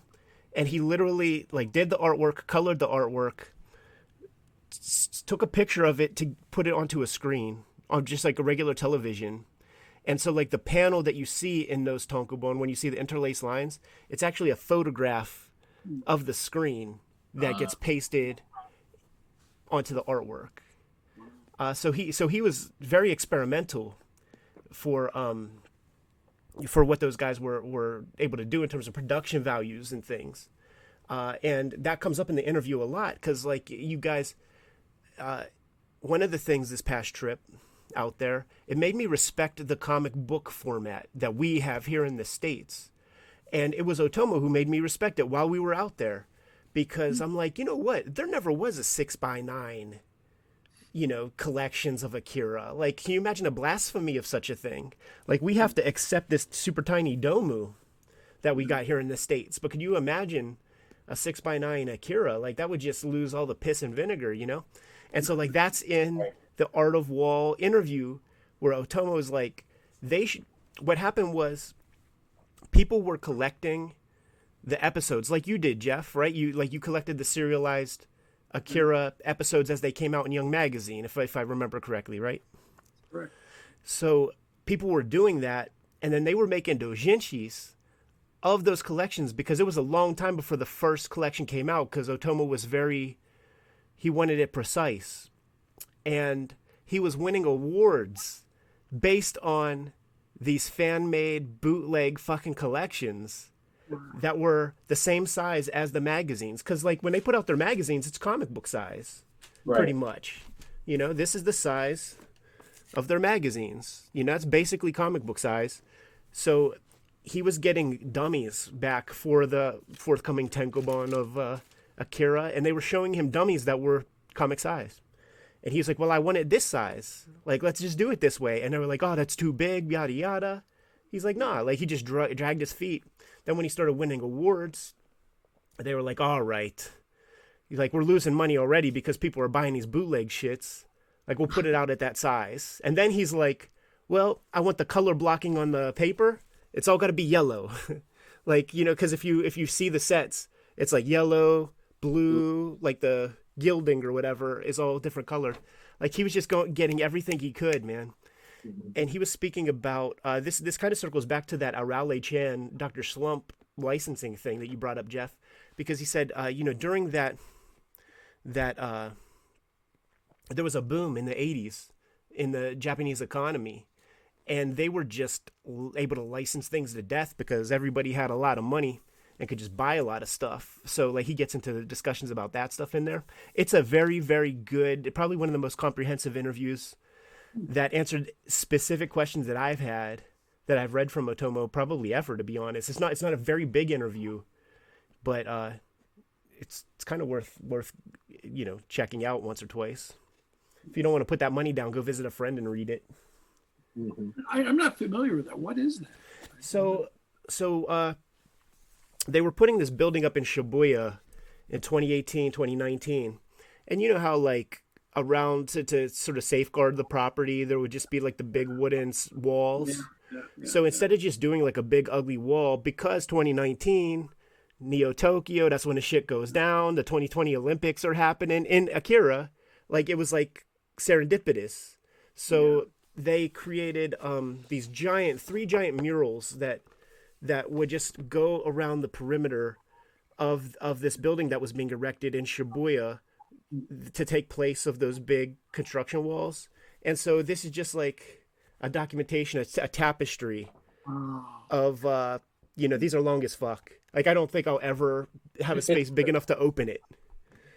Um but then uh after they the building was built i think there was a gallery space component to it or something or just to sort of ring in the new building on that first floor and i fucking missed it by a week i was so pissed off Oh, dude, because. I come back home after a month of being in Tokyo, and then Jim Mahfood is like, "Dude, I'm about to go out to uh, Tokyo for the Comic Con," uh, and I was like, "Dude, you got to go to Shibuya. You got to see the Art of Wall exhibit because they did the whole exhibit space, and they had the Akira chair with the with the um, red cloak, and fucking Jim Mahfood has that picture with the red Akira cloak with the with the fluorescent Akira light behind him and shit."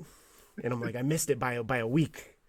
Um, So Ed, with that book, um, are those scans like the uh, Genga, or are those just from the comic print?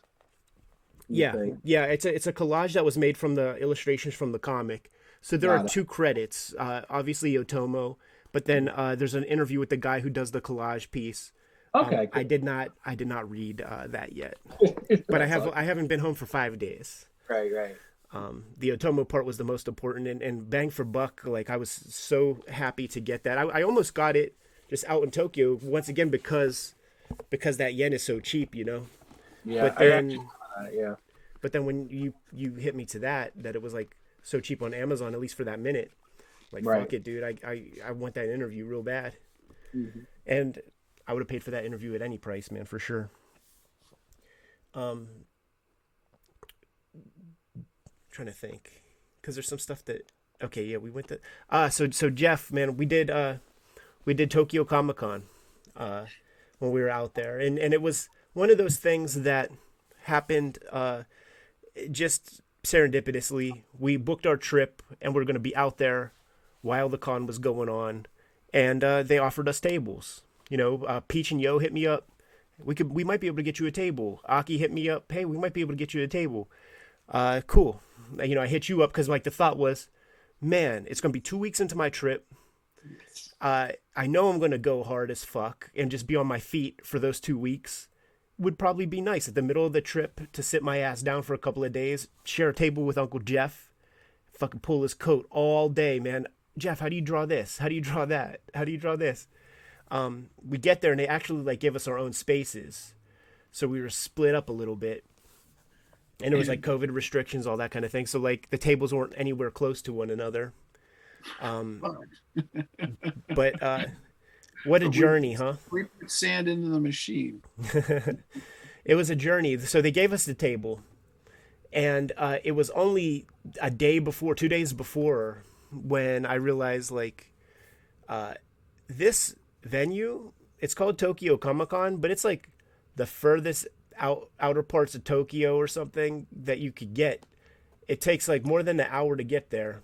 You gotta take a couple of trains, and then there was like the added pressure of like Japanese rule set, right? If you don't show up by nine thirty, like the doors are closed to you or something, as as an exhibitor. So we're like, You have to get in line with everybody else. oh, And jeez. just Go through the the whole thing. to get right back. so so you'd be losing money and all that kind of thing so being punctual cartoonists and we're on vacation kind of you know got to get our asses up at like five five in the morning to uh to go hit the train at like six to like hopefully you know get close to the spot to be there early enough to meet the guy who's going to show us the ropes of like how to get to the COVID part to show off our little badge, all that stuff, man. So it was like not easy, but being up that early and hitting the train, uh, that was the time where I saw the thing that everybody that you read about in the books, where I saw the salary men with paper manga reading on their way to work, man, and that shit made me feel kind of cool. Like uh, the younger salary men, the kohais to the senpais, they were reading that shit digitally on their phone, but it was so much comic reading that it made it all okay to be up that early. It was it was the first time I felt like a working man, like in uh, 25 years, I think, man. Like getting up and commuting to to to the job. And, and I will say, if you want to have access and watch a genius at work, Peach Momoko, go to Comic Con if you just want, if you're a huge fan of hers, because you would have access. Because it was amazing how little of a line there was for. She was always busy, Yeah. but there was never, you know, what from what I understand went on in New York Right. you could stand there and you could watch her do her watercolors which which i did from time to time and you know you could get pay and get a beautiful beautiful drawing in your book so if you're a big peach momoko fan do comic con i'm sure she'll do it next year next year too Yeah, it's like the hometown fest for for her, it man. was, uh, it was it was great to just have access uh, to her like that if you're Yeah, right. Like uh, Jeff, Jeff, we should talk about. Um, we took before Comic Con, we took that trip out to go, to go visit Peach and Yo, Yeah. Yeah and It's- like to go to Comic Con was like this way on the train for like an hour, Yeah. and like we went to go visit Peach and Yo, and it was like an hour that way Yeah. on the train out into the the the cut, you know, straight up like the burbs. yeah Uh, I think it was outside of Tokyo, place Yeah. called Kumagaya. and we get i mean and we get off the the train and and and, and, and her partner or husband yo took us to this great sporting goods manga cart comic not a comic but toy shop it was the craziest that it- you know you had the, the games and the ranks of the games they had like trout fishing gear And then they had like dildos and shit. Like here's like Yeah. the dildo section and like lingerie. But then you go through that to buy Switch games. yeah And uh, I guess I guess the the wrappers on everything because that's the thing, man. When you go into Tokyo and you go into the comic shops, you can't look at shit. It's all wrapped up in plastic. But like those rules don't exist out there in the cut. so you can look through stuff, and uh, the the price is significantly cheaper on things because obviously everybody knows not going to Broadway Mall, so they're gonna price accordingly.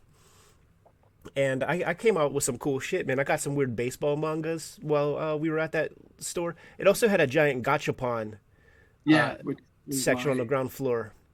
I love those things, I and you know, you, you get the change, and you know, they had most of most of the, the available ones they had there. And, uh, Did, did you get any cool uh, gachapons while, while you were out there, Jeff? Yeah, I did. Here's here's one that I got that I was going to show. This is a um, a gashapon of a of a turtle, which is great for drawing because I think it was made by Kaiyodo or Bandai, but it's it moves, and for drawing you can move the legs and it, it goes back inside its shell.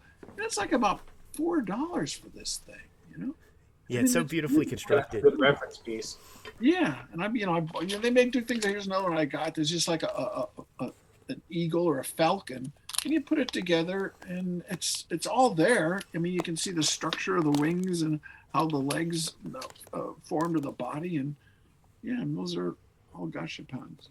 So cool, man. I I uh, don't really fuck with that stuff too much, but being a Kinnikuman fan, there was uh, Nice. a set of um, like Kinnikuman models. So it would be like one of those premium gachapons that cost like 500 yen, Yeah, but you get the bag, and it's like, you know, Yeah. uh, over a hundred pieces yeah. to put together like a movable Wow, that's actually insane, Ed. Terry They're not man. always they're not always easy to put together because the little joints you have to use like a hair dryer sometimes to warm up the plastic so they'll fit in. it's uh, yeah, because I, I I was in there's a in Shinjuku well there's a chain in, in, in Tokyo called Bic Camera yes. and I just happened to go in there and they had a whole gosh, Gashapon capsule section. I mean, God, there must have been a hundred of those those vending things, and they had like uh, peanuts. Ooh. And I thought, oh, I go, oh, this, these are neat. They had Linus and Snoopy and Charlie Brown, and I, I put my coin in there, and I get a piece out, and it's just like this, the head of Charlie Brown. I thought, oh no, so you got to like put it in there to get the body and the, the but being a genius, I never really, as soon as I got it home, because I would have bought a bunch more of them because they were so cool. But it's just you open up the head and all the other pieces are inside Charlie Brown's head, and you can construct this beautiful figure uh, of of Charlie Brown. I thought it was really interesting that they license like the 1950 Charlie Brown out there a Yeah. lot. Yeah, Like the Yeah. like the proto Snoopy and the proto Charlie Brown, like I With- bought one of those. Yeah, that, yeah. super super fascinating, man. I went to uh to to get my Kinnikuman guys because like every time I would find the machine, it would be dry, you know, like because they would have it in the strategic spots where there would be otaku people around. But there was a, a place called Sun, Sunshine City Mall in Ikebukuro, and it on the third floor there is what they call like it's the biggest gashapon store that has over three thousand of these machines, man. And they had two full Kinnikuman joints, and I was like, I'll pay any price to just. There are four dudes, but there are also two different colors. Like there's the gray and the pink, and I'm just like, I want the four dudes. Like I don't care about the colors and all that stuff. And I just, uh, I just had to spend uh like an extra five hundred. You know, like so I got one straggler. So they they're sprinkled in a nice amount, uh, so that you don't you know, there's no chase guy. That's like, you know, there's only one Terry man in a in a box or something. They used to have because if you went into because you know they have the convenience stores everywhere, they would have those. They would have not the the capsule things. but They're like in boxes. It's the same kind of thing. And Kaiyodo did a lot of those, and they did like a whole series on Kurosawa, on, on the Seven Samurai, and you could get these beautifully sculpted tiny figures of you know, Jimbo and Sanjuro, and then all the Seven Samurai. And I've got them all. I got like cases of these things because friends kept sending me a whole box case. But used to be able to go into you know the Lawson's or or Seven Eleven or and I noticed this time they they don't have hardly any of that stuff anymore. I was wondering if it had to do with COVID or maybe this that whole that whole thing is over with now. They prefer the capsules. Yeah, I don't I don't remember them being in there in, in uh, 2019. Uh, but one of one of the, the nights we we were out there, we went to a, a museum in uh, the town of uh, Ueno, U E N O, however you say that, and uh, it made me understand the pop culture of Japan so much better because you're looking at sculptures and things from you know the 11th century, and there's a whole section of sculptures that are this big. You know, Mm. it's they might as well be gashapons. You know, back starting in like the 1100s, and it'll be a, you know, the people of the town, you know, kicking a ball, playing soccer, or whatever. But it's it's there's that, and uh, you also realize that, you know, drawing, which is frowned upon in like American art schools and you know fine art establishments, like the drawing culture in Japan is so deep. It goes back so far. And I'm not talking about painting or just like representing stuff with paint. I'm talking about ink on paper, fucking drawing of cool shit like dragons and dudes fighting big monsters and junk like that. Like they've been making manga since before Hokusai called his shit manga, man. And that and, you know that shit that shit fascinated me so much. But Jeff, we went out to go visit Peach and Yo, get to their studio. When we're when he's taking us to those places, like I was trying to get a sense of him. Yo, man, like, you know, do you collect stuff? Like, do you read manga, whatever? And his his his thing was like ray guns. He's like, yeah, like I like I like ray guns, like Buck Rogers guns and shit. And then when we like get back to their crib, he's like, no, you know what? You know how I said I like collect uh, ray guns and stuff. He's like, I think I collect real estate because I own these four homes right here, and it was like the cribs were like right next door to to their house and shit.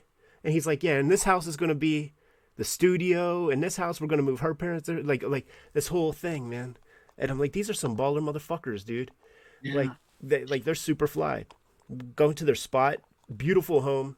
The uh the studio that you saw in the shoot interview, we were there. We went up there, man, and we got to see Peach's space uh on the on the ground, sort of laid up on the side was is maybe 30 portfolio books of her original art and they just yanked them all out in a big pile and just like yeah check check them out man it's overwhelming. Yeah check check it out. And uh, the way she would set it up was the pencil sketch the name of uh, nemu of her comic page would be on the left side and then the finished piece would be on the right.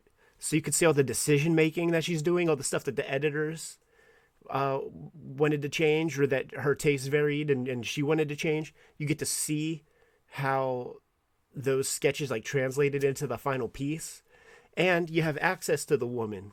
So when you have a question you just ask and you get the information. Uh, it was fascinating stuff. Uh, there were the earlier works. She's putting a lot of effort into the the name sketch part of it. And the corresponding artwork looks looks stunning. But then she starts getting looser with the sketches like as things progress in her comfort levels start to get there. She's chilling with the sketches and doing more work in the paint. And we were talking about that stuff and it was that same old story that you always hear that you probably have dealt with yourself man where you try to harness some of that energy from your sketch into the final piece. And that was her strategy. She was like having so much trouble with that she said you and i would never know. The reader would never know. But uh, she wanted to try to harness that same energy. Still look good to me. But she found that if she just did like rougher sketches it would save more energy for the final piece and like that that's like the strategy now but we got to see all that stuff dude in living color unbelievable and then they have that little dog and and we were real nervous because she like some of the art was not in sleeves Jesus, yeah. and and uh, Peach and Yo were like, I forget what the dog's name was. Do you remember Jeff? No, it it wasn't. It wasn't Mimo or Yeah, like Mummy or something like that. And and and they're like, if you know, insert dog's name here. If the dog steps in his water dish and steps on the paper, that's now the artwork. Like, like they they're just totally like, the dog can do whatever. This is our baby. He's wearing that little red sweater. Just a really sweet dog. It wasn't an annoying dog. It was a, you know, it just it liked attention, but it wasn't like, you know, like those like little ladies have and just dancing around your feet and being annoying. It was just it was a funny dog. Yeah, yeah, but but they But were like, had- "Yeah." At one point I asked her because I was curious. You, you guys too. What is what is something you don't like to draw? Right. Really. And she said, which really surprised me. I thought she was going to say mechanical stuff or cars, or she, she said it was like the nature backgrounds, trees and stuff. And I was like, Jesus, you know, because I, I said to her, I said, you can't tell because they're so lush. They look really well formed and beautiful. I was like, well, certainly hide your. Uh, It's the opposite of like the the Erik Larsen thing of like I fucking hate drawing cars, so I'll never put a car in my comics. Like, Yeah, because she has lots of uh, lush nature stuff, so she's drawing the stuff that she hates. Yeah, yeah, and and it it has like as I said to her, her watercolors. I don't know if this is a term I learned. Is it are juicy? The Mm. color is so. Mm. They kind of look like you could lick them and you get like like like a lollipop. You get some kind of a taste off them. They're just so. Uh, yeah. and she said they were just so sweet and giving and generous.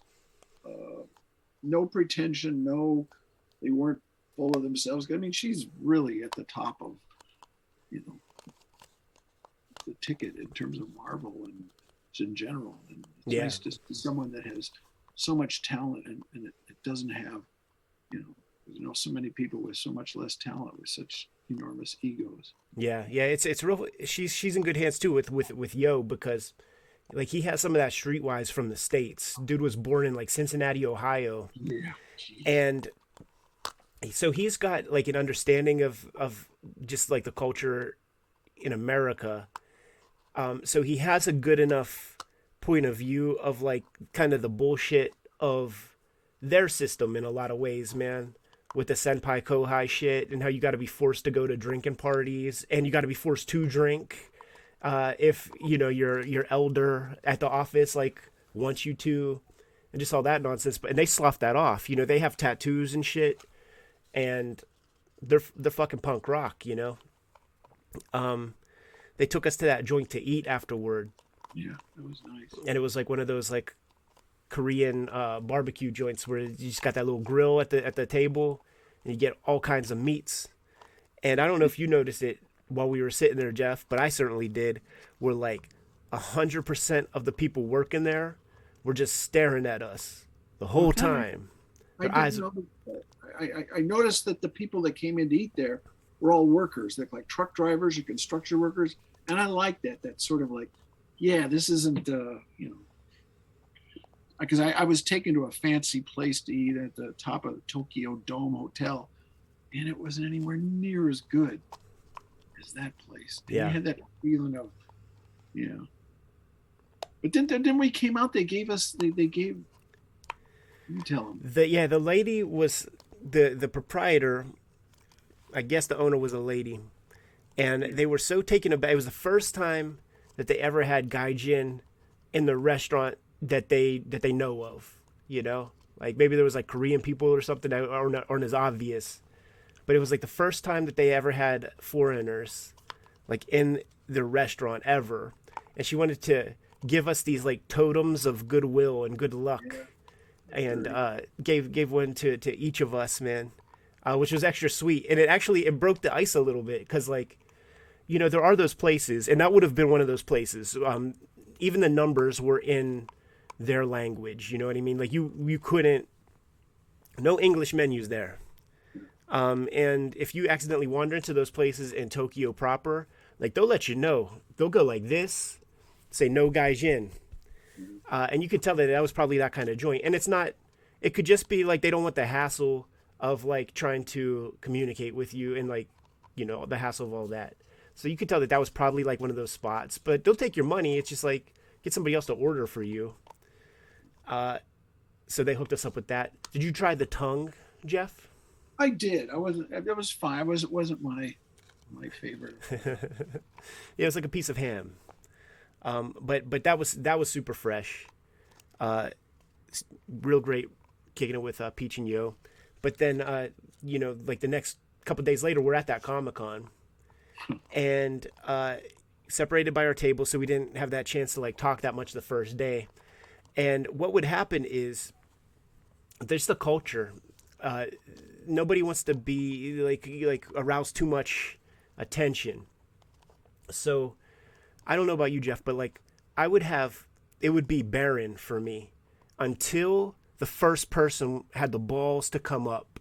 And and usually it would be Gaijin. It would be somebody who who knows our work pretty well, could speak English really well, or at least likes the work enough to uh, to to break the ice in that way. And then as soon as the first person would come, now the line forms. Uh, like nobody wants to be the first person in the line. So I want to give shouts to some of the kayfabe audience out there who came rocking their shirts, who were the icebreakers because whether they know it or not, they helped my bottom line a lot by kind of cracking that ice, coming up, chatting a little bit, and making people feel more comfortable, um, getting in line to uh, to grab some stuff. Man, I just brought two prints. I was taking it real easy. Brought two prints, and uh, sold plenty of them. Man, I still got lots of lots of yen to to use uh, when I go over there next time, man. But that seemed that was that was how it worked for me, Geof. But I found it I found that to be true even in American shows. If if I'd have stuff out and almost like chumming the water, like one person could if, if there's no one wants to be the first one because they think, well, what if I don't like this stuff, or maybe they're like, I don't feel some kind of obligation. I don't know if this has ever happened to you, you Brian, but they, but you one person they feel like they can come and like look over that person's shoulder and not be committed to actually engaging with the person behind the table so they can and then oh yeah i guess this isn't as crappy as i thought it was going to be. And then they might buy something and uh, it, uh, what do you think brian? Yeah it actually happens to me all the time to a point of where i don't sit at my tables i have my fiance sit at my table for me and i just sit somewhere else or walk around because it's just like they're never going to approach. The same thing happens all the time. It, it, very often happens too like like when it's like you know what man? I just have to pee now. So you get up and mm-hmm. split and then when you come back now you got the crowd around the the, the, exactly. the, the table yeah. and stuff brian Japan you is also one of the places in the world where you can like i wasn't worried if i left my phone on the table or anything at that table and go to the bathroom because if anybody's going to steal something over there it's not going to be somebody who's Japanese. Yeah, it's true, and and it's funny because like I had the layover in O'Hare, eh, Chicago, Chicago O'Hare, and uh, a significant layover, you know, because you need to build in that time. You got to go from Terminal Five back to Gen Pop and go through security again and all that shit. So you need to build a lot of time in, and then back in Chicago, back in the airport there, I'm like, oh yeah, now now like I can start worrying about getting pickpocketed and like you know, shit like that. Because that radar back up. You know? Exactly, exactly. Start to get a little more more defensive, a little bit more wary.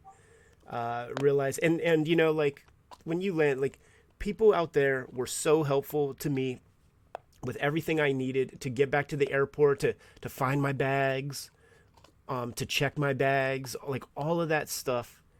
And when we land and we're going through customs in Chicago, there was this Japanese dude who um, our plane left a little late, so his plane was boarding while we were going through customs, and like they were not helping him out at all, and being dicks. Oh yeah, yeah, yeah. I see that. Stay, stay in line. Stay in line. Like giving them no help, and I'm just like, man, like the grace that I was shown out there, and the patience that I was given out there, like TSA is trash here, man. Like just utter garbage. Like I, I've, it was so disrespectful to see, and it, it just it made me feel terrible for a lot of these people because also it's like it's just that lack of empathy mm-hmm. because it's a long trip, you know.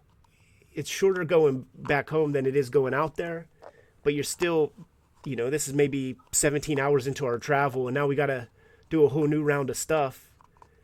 So we're fucked up and out of our minds. And to be treated like with disrespect um that could that could go sideways you know? Like if you got two cranky people now now you got problems. And obviously this japanese dude wasn't gonna start being a scoundrel but i i, I just i knew i was back in america pretty pretty uh, instantly from that trip man but on the second day of the tokyo comic con uh, because we were split up a lot for for most of the day, me and Geof were just like, you know what, fuck it, dude. Let's let's let's share this table. and kick it. And that's when uh, Adi Granov showed up on on Saturday. Um, so like I just took my little name plaque off of my thing, went over to Geof's, split the table, and then it it created a a lot of conversation. Like the the workers at the at the Comic Con were they were on their phones, walkie talkies. Like four or five t- Comic Con workers were there, like looking at us, looking at the bear table over yonder and stuff, and just like totally beside themselves. But it worked out, man, because Adi came just that one day is very popular out there. So he they were able to use that space to just kind of corral his line. And speaking with him, he said that like that's that's the move out there, man. Like that he said that same amount of people would have still if I would have been here all 3 days, that exact same amount of people would have um, been here to see me. So it would have been, just been sprinkled throughout three whole days and I think I think that'll be the move like next year uh, to do the Adi move. Get one table, get a table for one day, and then just meet all your people at once. Cause like you know, it left a lot of lot of time for homeboy to uh, see the sights and go go do his thing. Um, but Not but that all worked out. That long trip out there, then you know, then it's the long trip back, and it's six, seven, eight o'clock at night. And, uh, yeah, yeah. Like the the the only like so we get up at like five, start heading out at six, get there early enough to not fucking get the door closed in our faces. Uh, no breakfast or anything. So it's so it's like you got to go out and eat the truck food or whatever. Um, I don't know how long the convention would go on, but we made the decision like you know what, like if we leave now, we'll get home by eight, be able to get something to eat and go right to sleep because we've been up for for for so long. So that first day was that. It was just like let's take that hour long train back, hour and a half long train. I feel like because it's like a couple trains. Yeah, it was. And then uh, just have time to eat, take a shower, get right into bed, to get up at like five the next day. Um, super crazy that through all of that, uh, I stayed in Shibuya. Geof Darrow, you stayed in Shinjuku, and we were still in touch that morning while we were heading out on Saturday.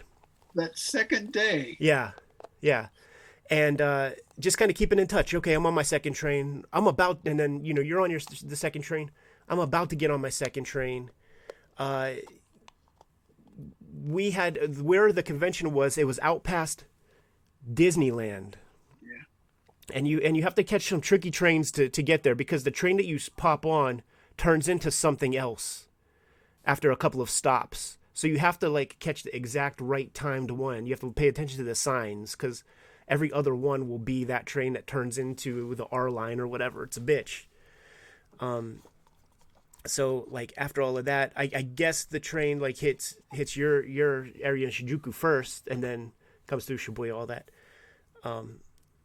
So I take my first train out to the middle of fucking nowhere, and then I got to catch that train that is going pa- out to and past Disneyland, and everything up until Disneyland is just fucking.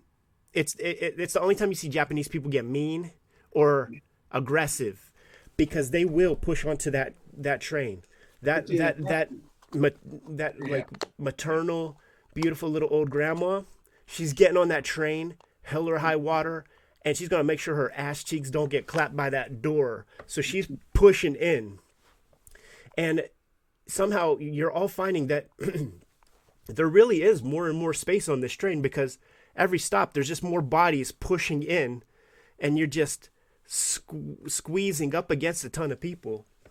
But then it gets to uh, Disneyland, and all these people with their like Mickey Mouse ears and their little white gloves and shit are all in Donald Duck umbrellas, are all spilling off. And then I see Uncle Geof sitting on the on the bench, man, like in in the, in the same exact train car. I was tech, I was texting you saying, "Ah, what, what stop are you at now?" He said, "Oh, well, so am I." I look up, and there you are. well, that was that was very odd. Yeah, yeah, because we. It probably seems goofy to everybody listening to this, but if you're in Tokyo, and Brian, I'm sure you can agree, there's so many people. The chances of you being on the same train, I mean, it's of course they're lower because there's a number of cars.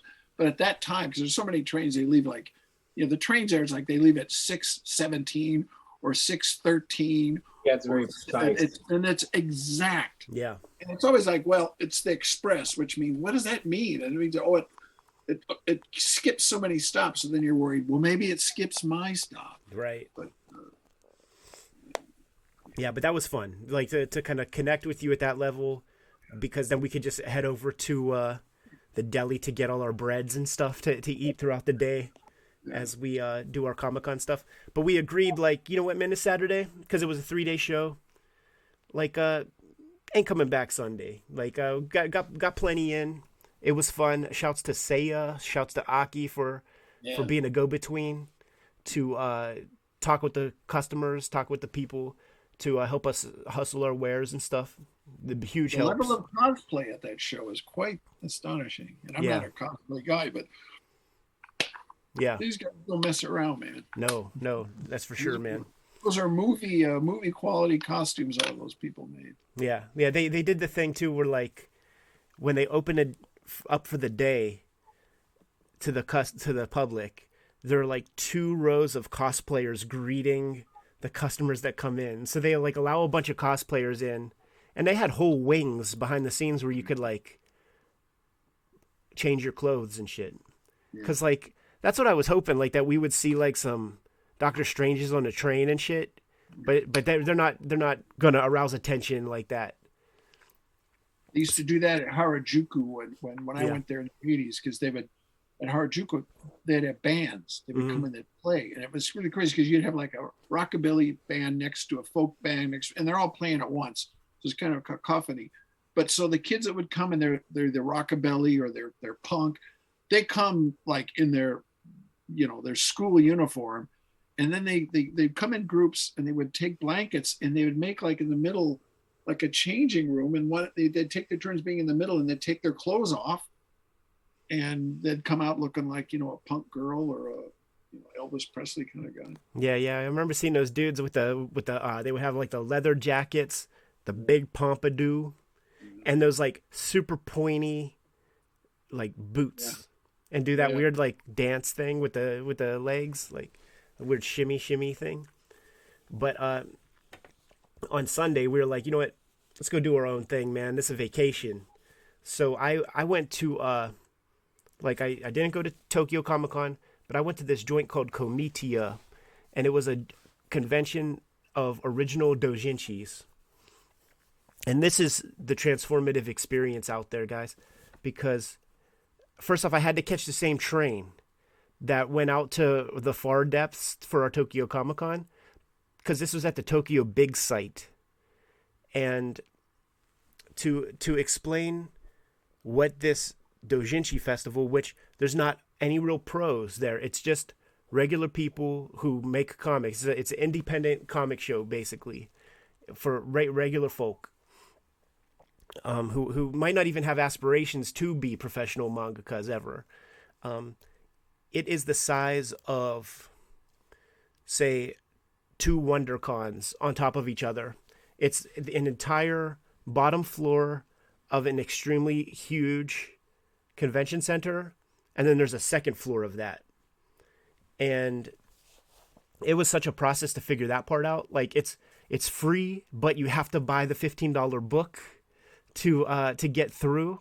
You know there's all these weird rules because uh there's even more rules with Comiket which is the one that has like the dragon ball porno comics and shit because you know it's copywritten material so they can't sell it to you but you give them you donate 300 yen to them for to, to cover the print. There's like all these like gray zone fucking rules. Um so you got to buy the book and then in the back of the book you put your name and your um, phone number and, and like email address. So it's like you're giving them that and they're just adding that to a mailing list which is like indispensable and priceless. So that's just genius. You know something that comic cons don't do. Um you go through the covid checks all of that. Then you get your badge. N- now you're in the joint. No pictures. You can't you can't take any photos of stuff because of their copyright laws are like so kind of strict. But uh, this convention let me know sort of it just showed me all the deficiencies of what we have in our shows and stuff here out in the main concourse of this convention was every um important so like Deleter had a big booth Wow. out in the main concourse. Copic had a big um, section where they were hu- hustling stuff. Um, there are original like there are printing plants that only do dojinshi, and there are like four or five of those companies set up with tons of samples of all the kind of paper stocks and all the kinds of book sizes and shit that they can make and the prices so that all the mangaka who have their books like they can choose their printer or, or just think in terms of format and stuff. That was all set up. You go through to the main part and uh, every major publisher from kodansha to shueisha to Shogakukan and beyond have entire rows for uh, each one of their magazines is a is a booth, and there are two editors from each of the magazines under that publisher's umbrella there to just interact with future mangaka, people who want to show samples the whole time. So like, there's a Shonen Jump editor, there's like a Shojo Beat editor, there's you know Young Magazine, like the editor of all your favorite magazines are taking the day to be there to look for new enterprising new talents. Um, I would say that like each floor would be in like sixth chunks. So like there would be like six sections to make up a quadrant, and there were like say you know four big sections of this festival. So like one qu- quadrant would be you know how they're so reference heavy in terms of backgrounds and stuff. There would be like a quadrant that would be um, royalty free reference materials. Oh wow. Yeah. So it would be like, you know, this booth you could buy building interiors like offices, schools, f- factories, like just what what do you whatever you want. This one is weapons. This one is uh nature. You know, this is Edo Tokyo booth where you could buy, you know, a bunch of screenshots of you know, Edo, Edo Tokyo era structures. Just all this like super fucking crazy helpful shit to just create like that's how you have these manga assassins you know? Because it's like all there and it's all easy to get. It's all represented in under this one roof. And then when you get to the actual comic people no exaggeration 85% of the creators were females maybe Oh. 90 maybe 90 um What was all- your reaction to that, Ed? Just in general, what's that was I said, what was your reaction to that in general? Like learning that. I noticed it, you know, Yeah. like I, I noticed it for sure. Mhm. Um, I thought it was cool, you know, like, but, but so much of it was, it, I think it was all professional looking. I looked at everything. Um, I think it was all professional looking, but there was a generic blandness to so much of it. It would be professional looking in the same way that there's like there are these like um, kind of off-brand American publishers that might have like a line of books. You know what I mean? Like I don't even know the name of these things, but like it would be professional at that level where it's like it's out there, but like maybe not so interesting or whatever. Yeah. Um, I bought every wild-looking thing that I felt comfortable bringing back to the country because the culture's fucked up out there when it comes to this, That- some of this shit. that girl one you showed me, that girl manga, the you know what I, you know which one I mean, the, The one with the panties. the panties one. It's just oh my god. We'll do a bigger video of of uh, my my um my spoils from that show. That's the this is the one that That's Geof is talking one. about. Oh my god. Yeah, that's this is it. How many how many copies would they have to sell? I I, thought it was like I thought it was going to be like a pamphlet because you just showed me a couple images. That was like a Xerox kind of a thing. yeah, no, no, this is you know sixteen hundred yen for a perfect bound, Wow. you know, you know, big book. Um, and, and we'll, we'll we'll look at all this stuff better. I wonder if the title of that is embarrassed, uh, embarrassing things for girls.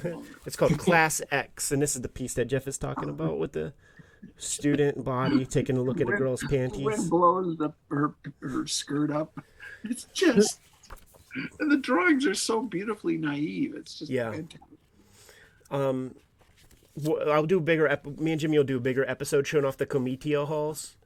Um, I, there's one regret that I did that I didn't grab, and it's a regret because I keep thinking about it. It was a lady created this bestiary of of like kaiju, but they're based on sushi in a way. So like imagine like the profile of like a sushi, uh, like of like a salmon sushi, like sitting on top of a bed of rice. So like the white part, like the color schemes would be sushi like. So like it'd be this orange monster that had like this white undercarriage, and the rice would be kind of like this chunky fur.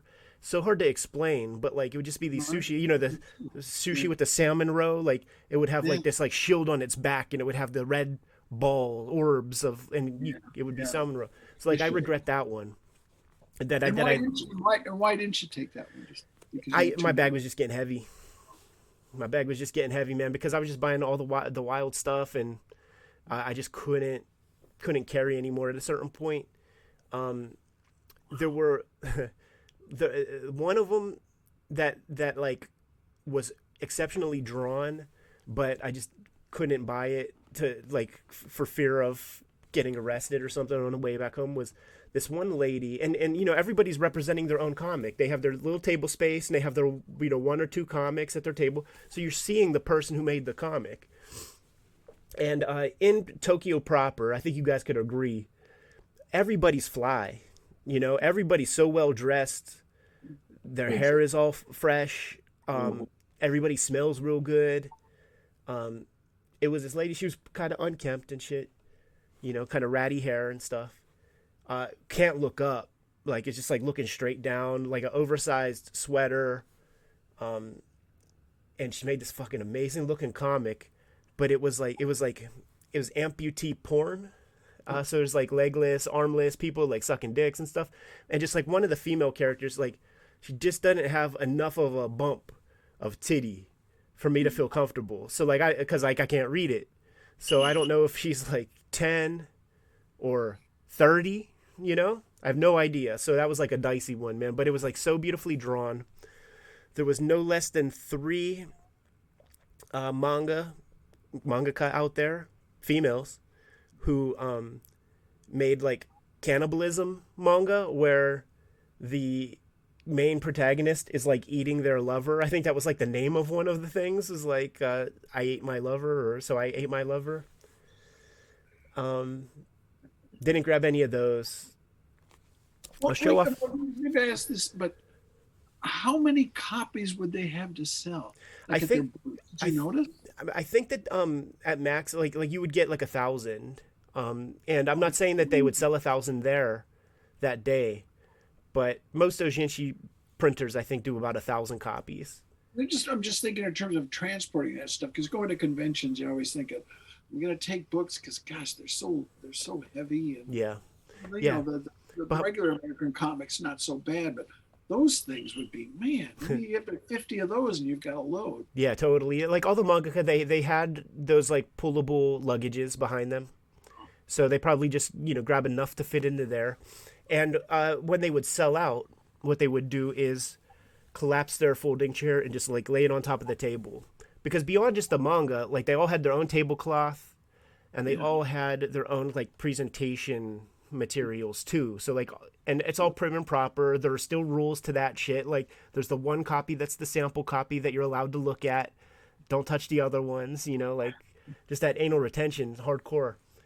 Um Do you want to talk about um about the what was it about how well those sold though? Because you were you would come up there to the spaces and they were sold out, right? Exa- exactly. Yeah, yeah. So like they would try to sequester. I, I guess whenever you're putting in for the ta- what for a table, there's a bunch of check marks of like they they narrow you down to genre or style or something. So they would have those like sections, like aisles that would all be maybe travel logs, horror, gekiga, whatever. And uh, throughout that, there would be people who sold out, put their tables up, you know, their chairs up, or whatever.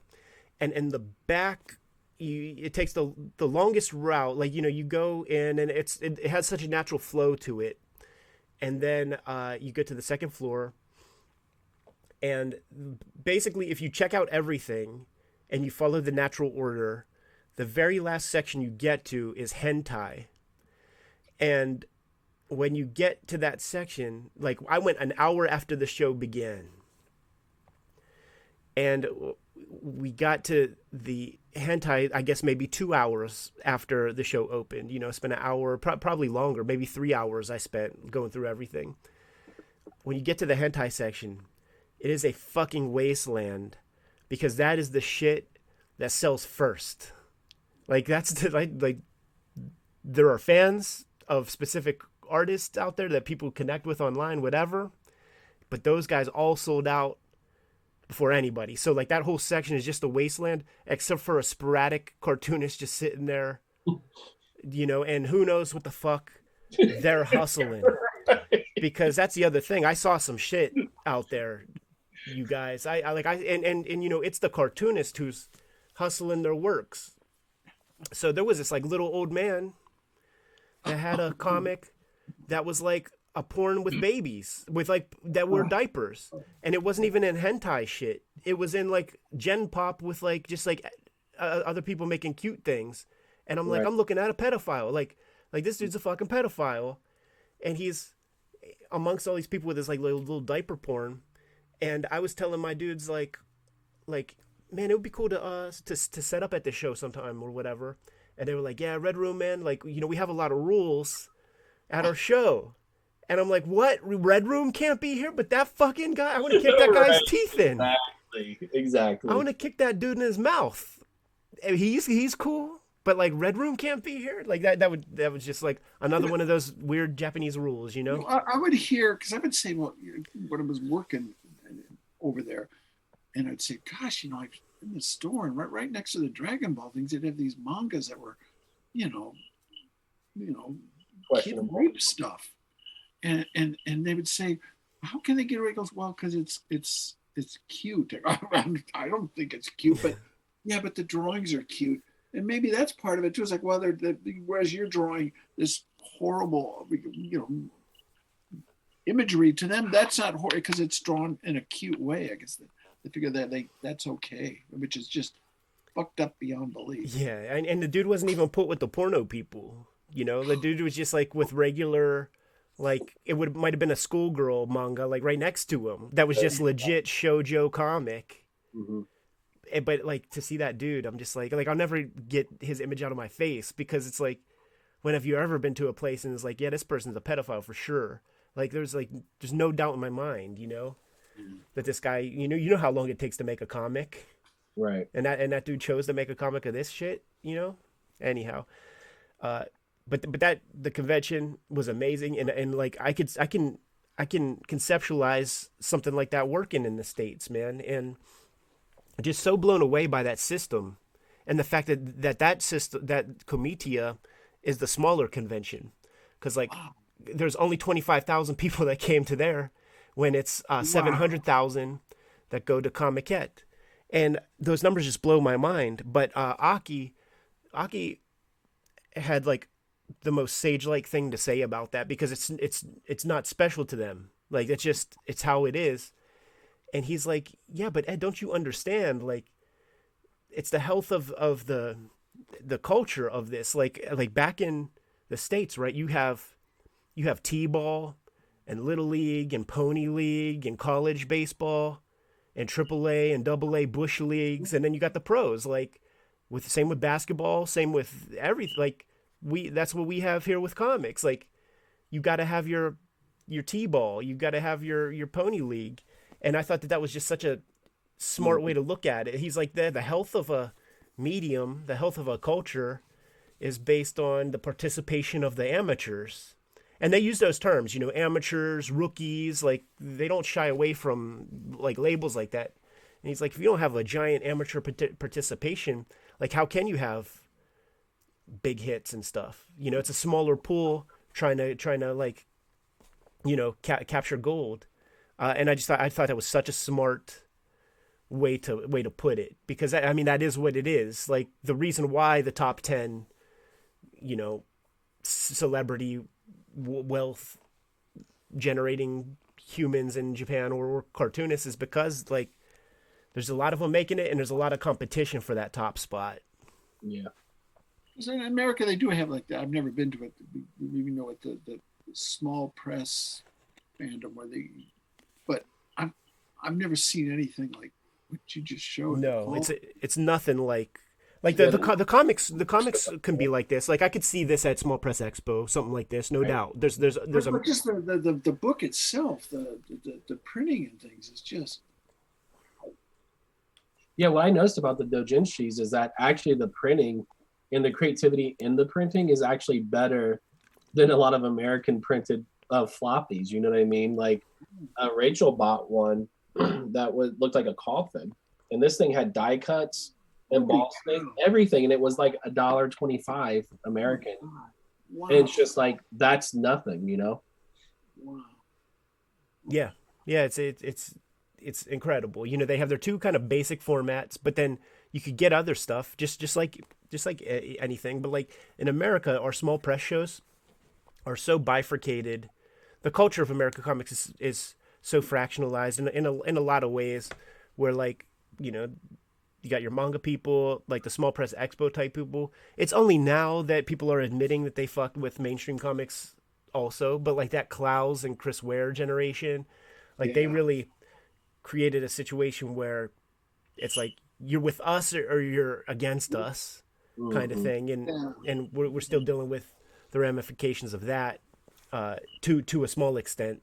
Um, you know, the hope is with stuff like like kayfabe, where me and Jimmy are just going through a bunch of stuff that we like, and it could be Stephen Platt, but it can be you know Love and Rockets number five, uh, to try to kind of you know bridge bridge those gaps and shit.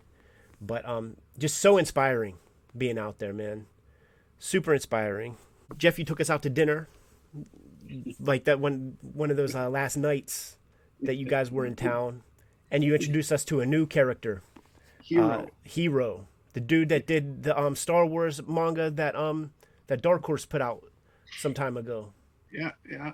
And, and then, well, it was originally printed in Japan. Sure, sure. But those those uh those were a big deal because before that, in the states, all we had was like um, we had like the Howard Chaykin joint that he admitted, you know, he was never allowed to see much of. uh You know, he had low res photos and kind of just like hacked out the artwork for that.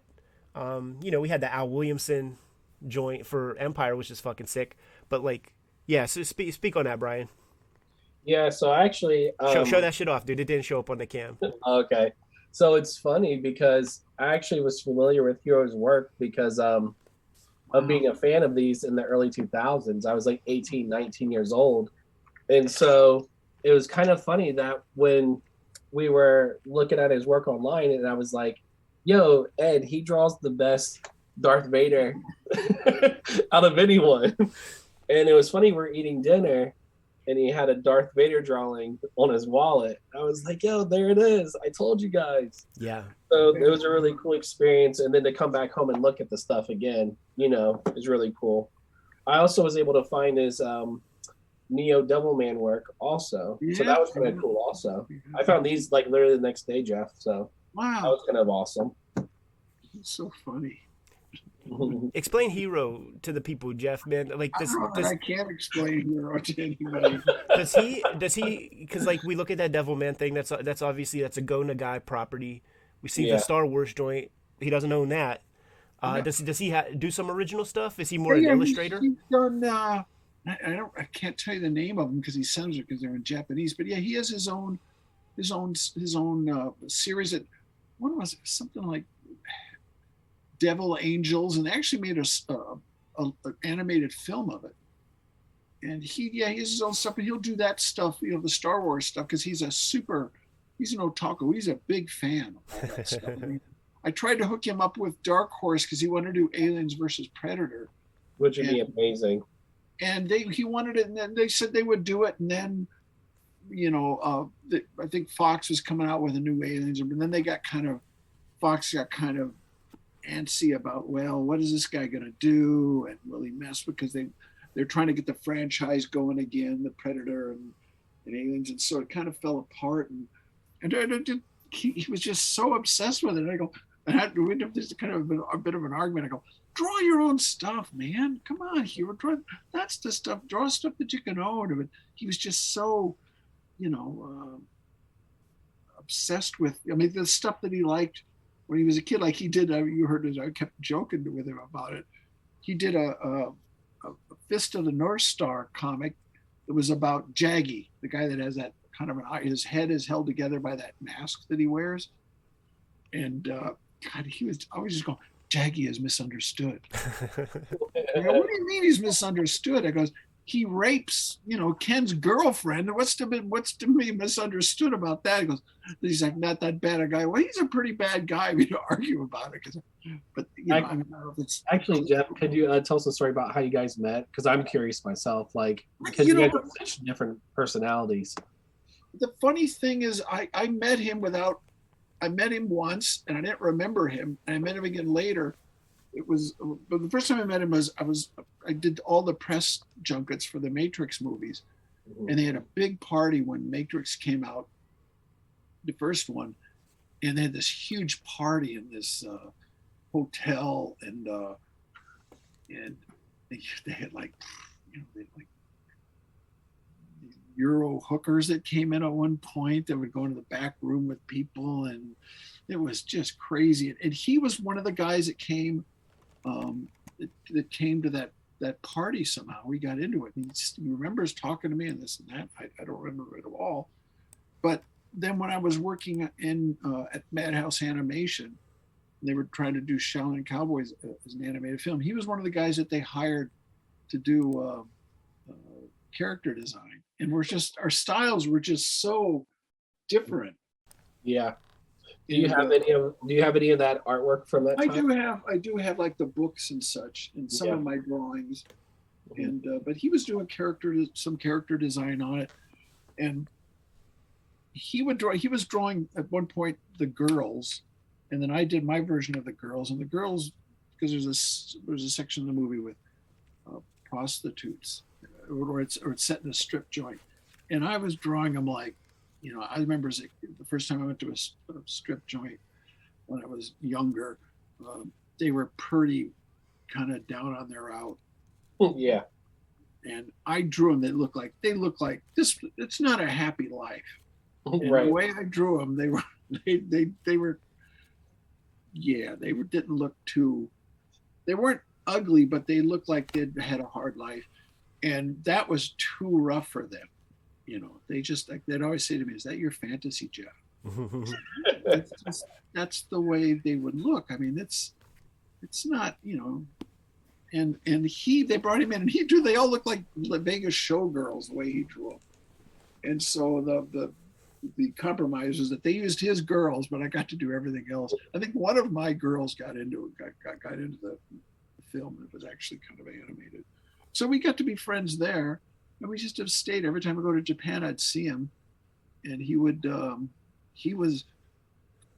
He had a bicycle accident while we were working on the film, and he like fractured both his legs. So I went to see him in the hospital, and he was while he's working on the film, he's also working on this manga about I don't know which one it was, but so he's in this thing and his legs are in you know traction they're like up in the air in full cast with wires coming down to hold him so he can't move and right. he's in there drawing his manga while he's you know he's just like two days before he's been had this multiple surgeries on his legs but he's got to get these his manga done for and so that's how we got to know each other. And i you know he speaks a little english enough that you know we can communicate and yeah. He just he always whenever i go there i see him and he's he knows bob afro samurai. Mm-hmm. bob and you know he always wears he was wearing the same clothes from when I met him in 2008. It's like an orange jumpsuit with a, uh, a scarf, and stocking mm-hmm. cap, and that's his look. That's what he's chosen.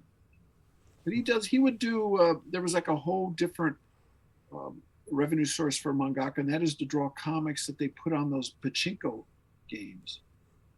And he would do that. They would like, you know, if you get so many levels, you get another page of the manga and he would he would do stuff. He was doing one for another one for Fist of the North Star. Yeah, that was real popular, like on uh, Pachinko machines. Uh, still is. yeah. When I was there, I took a picture of one uh, in Shinjuku that's still, and it was the same parlor. It's like right across. I used to stay in this place there called the Shinjuku Prince Hotel. Yeah. It's right in Kabuki Cho, not too far from that Toho um, cinema that has the big Godzilla head on it. Yeah, it's exactly uh, where we had to catch the second train to go get our Jiro sushi. Uh, Yes. It was the Tokyo Uh-huh. Prince. They, I I forget what station that that is out there, but it's not part of the JR line. No. And you just stare at the uh, Fist of the North Star pachinko parlor. That is like so ridiculously loud. I don't know, Brian, like if if you ever like walked your ass through one of those joints, but it's so ridiculously loud. It like it shakes your insides. Like it makes you want to vomit the the sound. And all the guys who are sitting there, they have earplugs in, but like there there must be some psychological like well, you, you it- you know how it works, right? I don't. I just see a bunch of balls coming Right. down a little spinny thing. It's like it's gambling. They're in there. They're gambling. yeah. What you do is when you win, if you win, you get the, the all these balls. You can buy like um, a, a, a bottle of, of detergent or a box of detergent or I don't know a can of something, and uh, you can take that can down the block to specific places and they buy it from you Yeah. for like fifty dollars. So it's like you're not gambling because you're just you're winning. You're winning this box, but it's each item is worth more and more money, and they would take it and they cash it in for for actual yen. And whenever there's a, like a new machine, you'd see a huge line waiting outside because they think that one, for some reason, that one will pay off first before any of the older ones and you will there just be like a line around because I'd ask guys like you know like hero and them like, what is with because I'd stay there go what's it with all these people like oh there's a new it's a new fist of the north star uh, game so they think it'll be good luck if they they want to be the first ones to play it Yeah. Yeah, it's, it's it's nuts, man. And once again, that speaks more to that gray area stuff yeah where you can't gamble. So we're just going to Yeah. give you some balls. Yeah and then Create a you can system. buy this and then you go over there and buy it redeem it for this i, I was there when they had a gigantic uh, one of the worst typhoons ever they had trucks out telling everybody stay inside stay inside stay inside and that pachinko parlor shut down but i remember watching from the window uh, the eye of the thing hit and then when it passed that pachinko parlor was up and running like 15 It's the 20 first thing open. Yeah, it was like it's just there's such an addiction and it, it's just jam full of people in there Yeah. Yeah, it's wild. And and and uh, the stuff that they choose for licensing uh, on those, it, it is always so curious because yes, the Fist of the North Star, like you see that Hara Tetsuo artwork everywhere, but there's also like the Monkey Punch Lupin the Third ones. yeah, and there's animation they do these animated things too that the more you and some people are going to play just to see it's like a story and the more you know you get to a certain level and you get another piece of the story it's like a little 20 minute film that you only see if you play that machine Cost you two hundred bucks to watch or something. yeah yeah oh it was really great ken used his Hakuten level 78 that we've never seen before Yeah, but you You- gotta pay, you gotta put in some more yens, man, to see how the dude's head explodes or whatever. yeah and you get an extra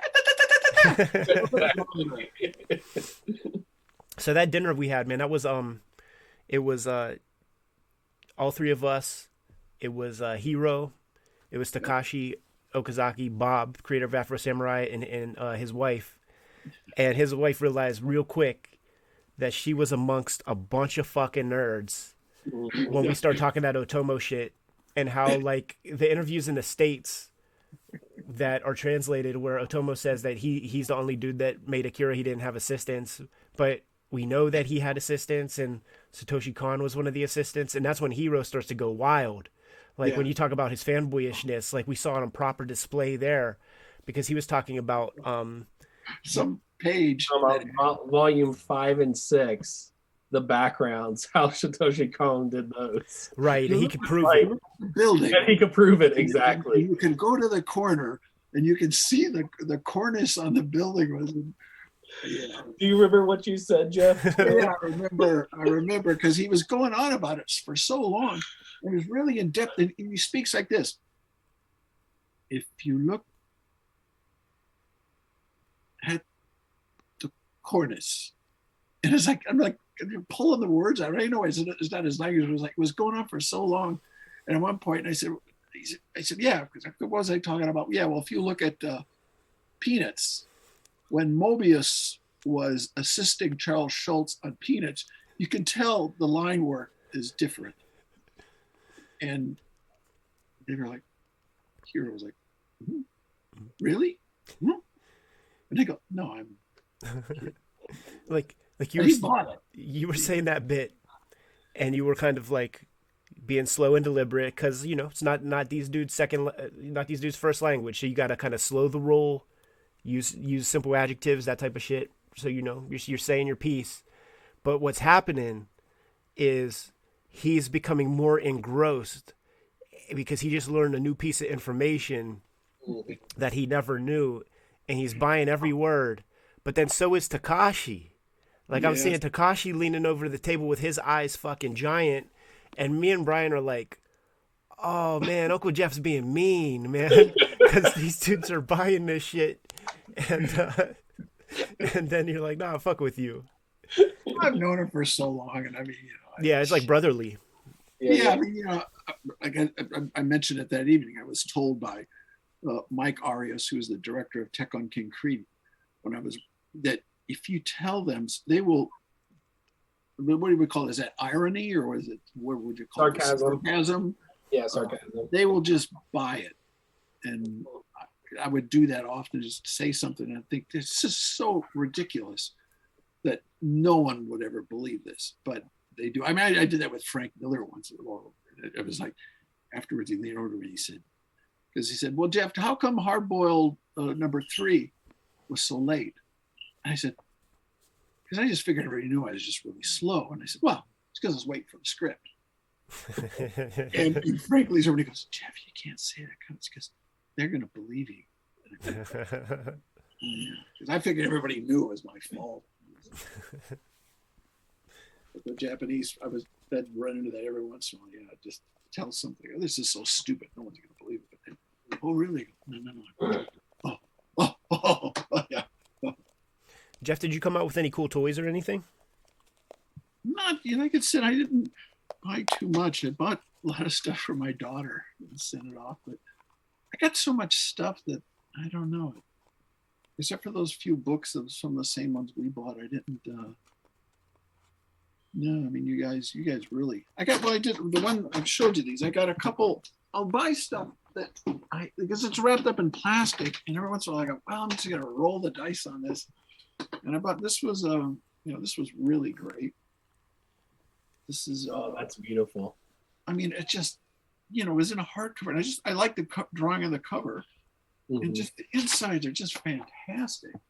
Oh, yeah, that's really lush. It's all like full page illustrations. It's by uh, I think his name is Imamura, the guy that did Cyborg 009 and uh, and Kamen Rider, and I think wasn't he like didn't he come up with Power the Power Yeah. Rangers?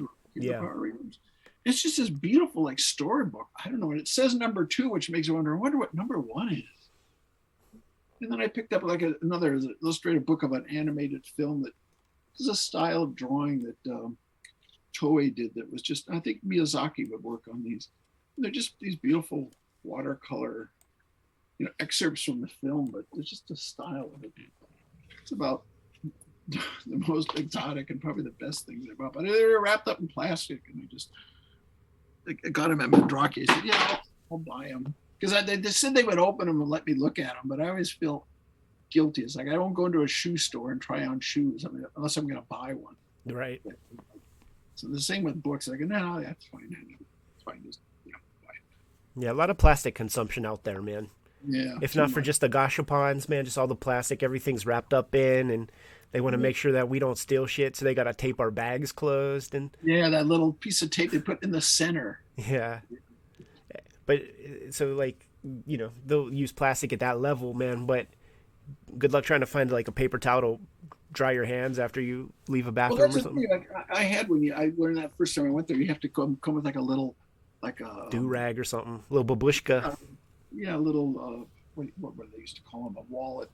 Uh, I can't think of French and English. You get mixed up, but uh, serviette, but it's not that. It's just a, you know, hand a little. You have you carry your own hand towel, Yeah, which isn't which isn't you know especially in these days, but it's been like that forever. So, and I actually had one. yeah, that's the part that I forgot. I forgot about that, man. So I was just running around. Had to go, had to go pick one up. You- you- You're doing like this. You come out of the back Yeah.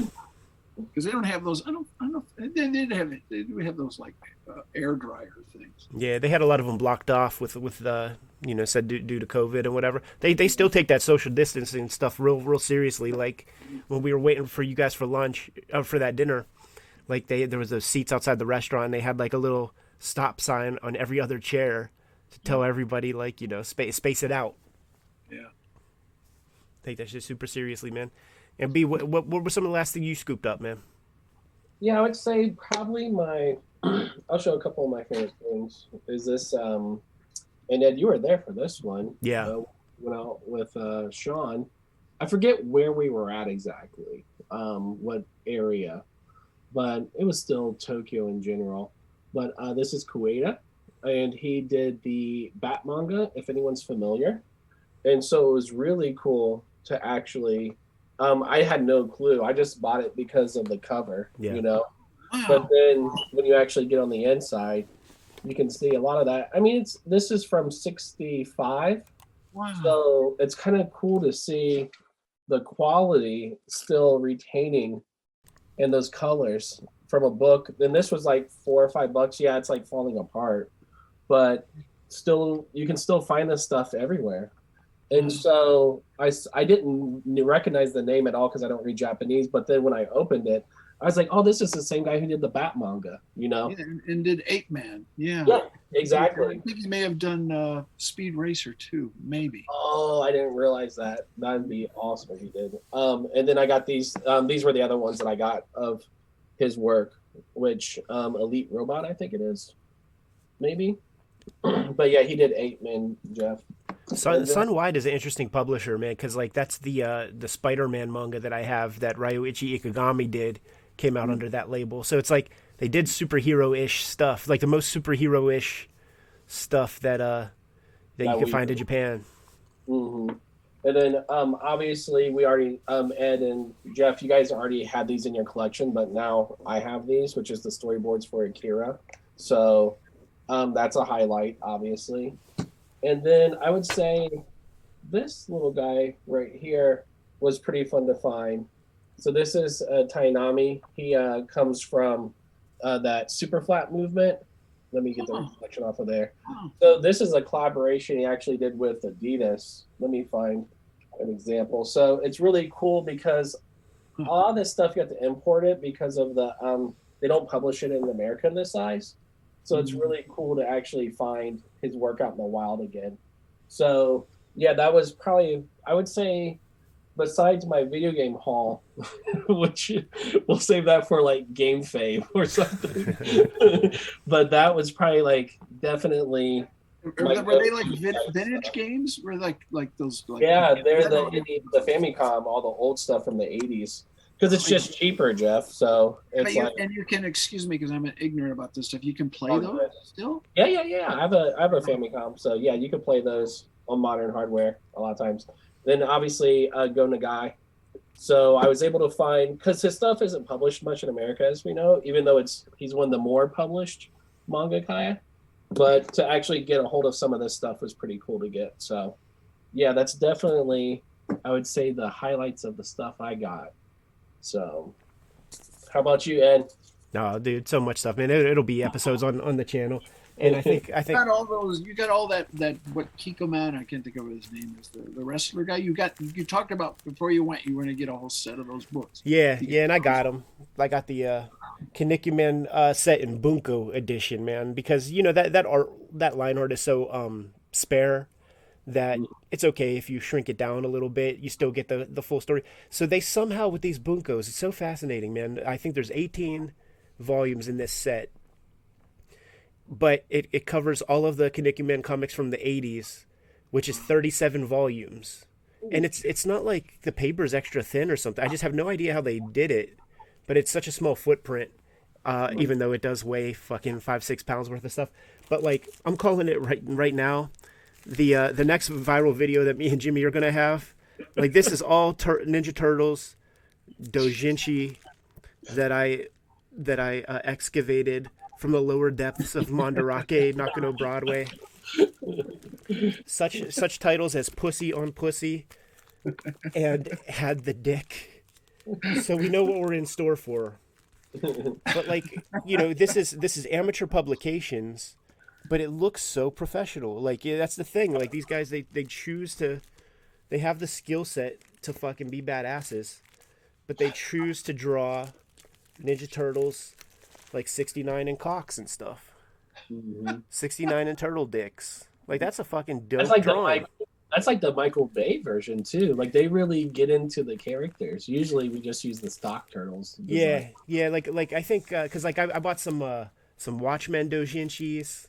Really? I, I bought some uh yeah I bought some um You got that Fantastic Four one, right, Ed? Did you I buy that? did yeah and that thing is fresh as fuck, dude. Like what Is that it- is. I was wondering because I was hoping that artwork was going to be clutch. Yeah, it was all that same dude, so that's a good thing, right? And it turns out that he's like a he's like an animation director, like he's a famous dude. So it's just Oh. kind of like just like a side hustle that he did. Wow. Try to I, I- I'm amazed that as an animation director, he has any kind of time time to do anything other than that. Yeah. Seeing all those guys work. That's this piece right here. Yeah, And, that's and like check check that shit out, dude. That fucking Yeah. Galactus uh, Silver Surfer joint. But he has artwork like he does even like a um fucking Andrew MacLean headlopper joint in here. Really? You know, like the modern day image Mhm. comic shits.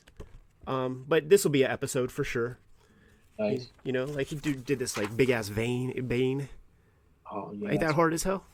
yeah. I got a uh, Spawn Doujinshi. How did you find that, Ed? By the way, There was like there was like they a, have a bunch of them. They didn't, man. They they had like a section where like your best shot of finding American properties would be like on these three bookshelves, Okay, got it. and they're all so thin, you know. Yeah, there's a few pages. So so like you just gotta comb through a couple thousand. Mhm. But there and and Jeff, you talk about like you know you had your your times where it's like you got to go to Nakano Broadway just by yourself Yeah. without anybody because you got to go dig in and just have that time for yourself like that I'm like not- that I'm like that was well, that was my shit, and you know I'm embarrassed because I who knows what the hell I'm pulling out.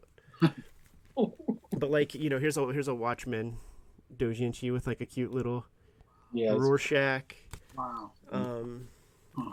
another Watchman Doujinshi, and there's a lot of uh, love between Rorschach and Nite Owl in these various joints, man. But it has nothing to do with the comics. Uh, it's just they just use the aesthetics. it's just the movies, man. Like so, like the the comedian looks like the you know the guy, the actor guy from from the flick and shit like that.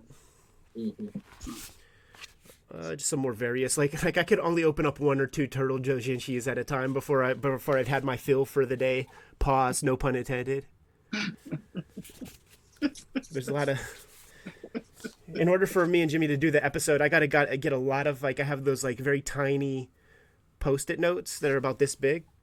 So I have to go through all these fuckers and just put post-it notes up with all the assholes and coming and all that shit, man, just so that we could do a proper episode. It's gonna it's gonna get so blurry, Ed, that you're gonna like miss one.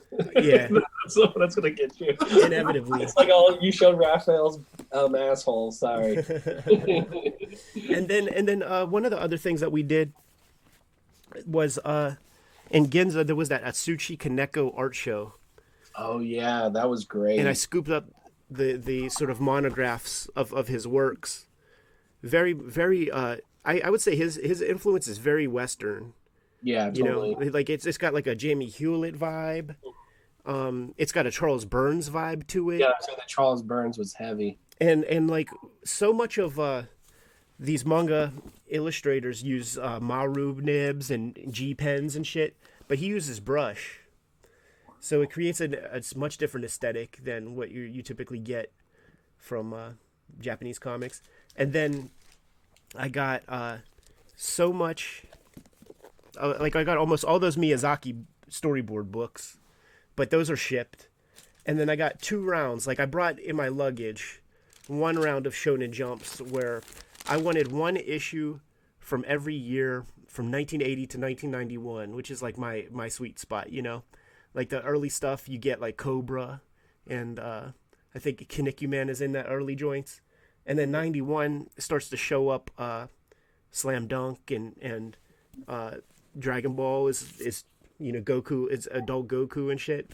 But JoJo starts to show up. I got two rounds of that. So one round is being shipped, and the other round is here. And my thought is like do do an episode a month on kayfabe, showing off, you know, one of these things because not only do you have your heavy hitters, you know, Doctor Slump will start off pretty pretty soon in in like eighty one or eighty two, but there are some incredibly accomplished, beautiful looking manga that failed in the surveys and gets canceled.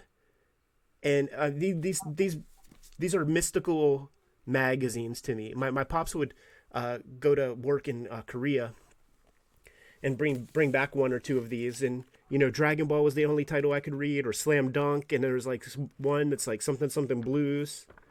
Uh, but every other one it's just like what the fuck kind of comics are these?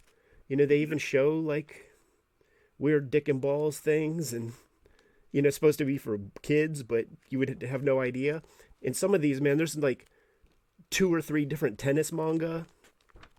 There are just these one shots too that are just amazing that you when you go to Japan for the first time and you visit your first comic shop, you realize that all that we get in the states is the tip of the iceberg, and every day's an education out there, man.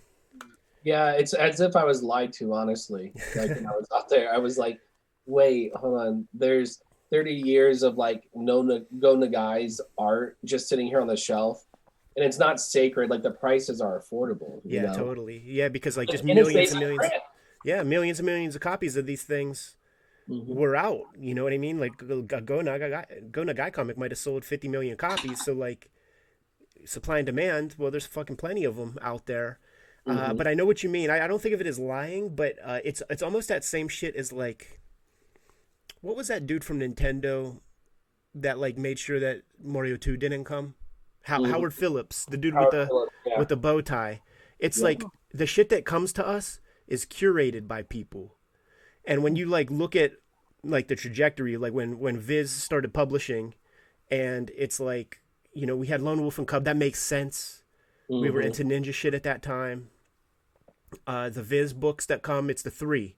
It's um Mai the Psychic Girl, so like that's X Men. You know that's some psychic. You know that's Carrie, St- yeah. Stephen King shit. Like that was in our pop culture.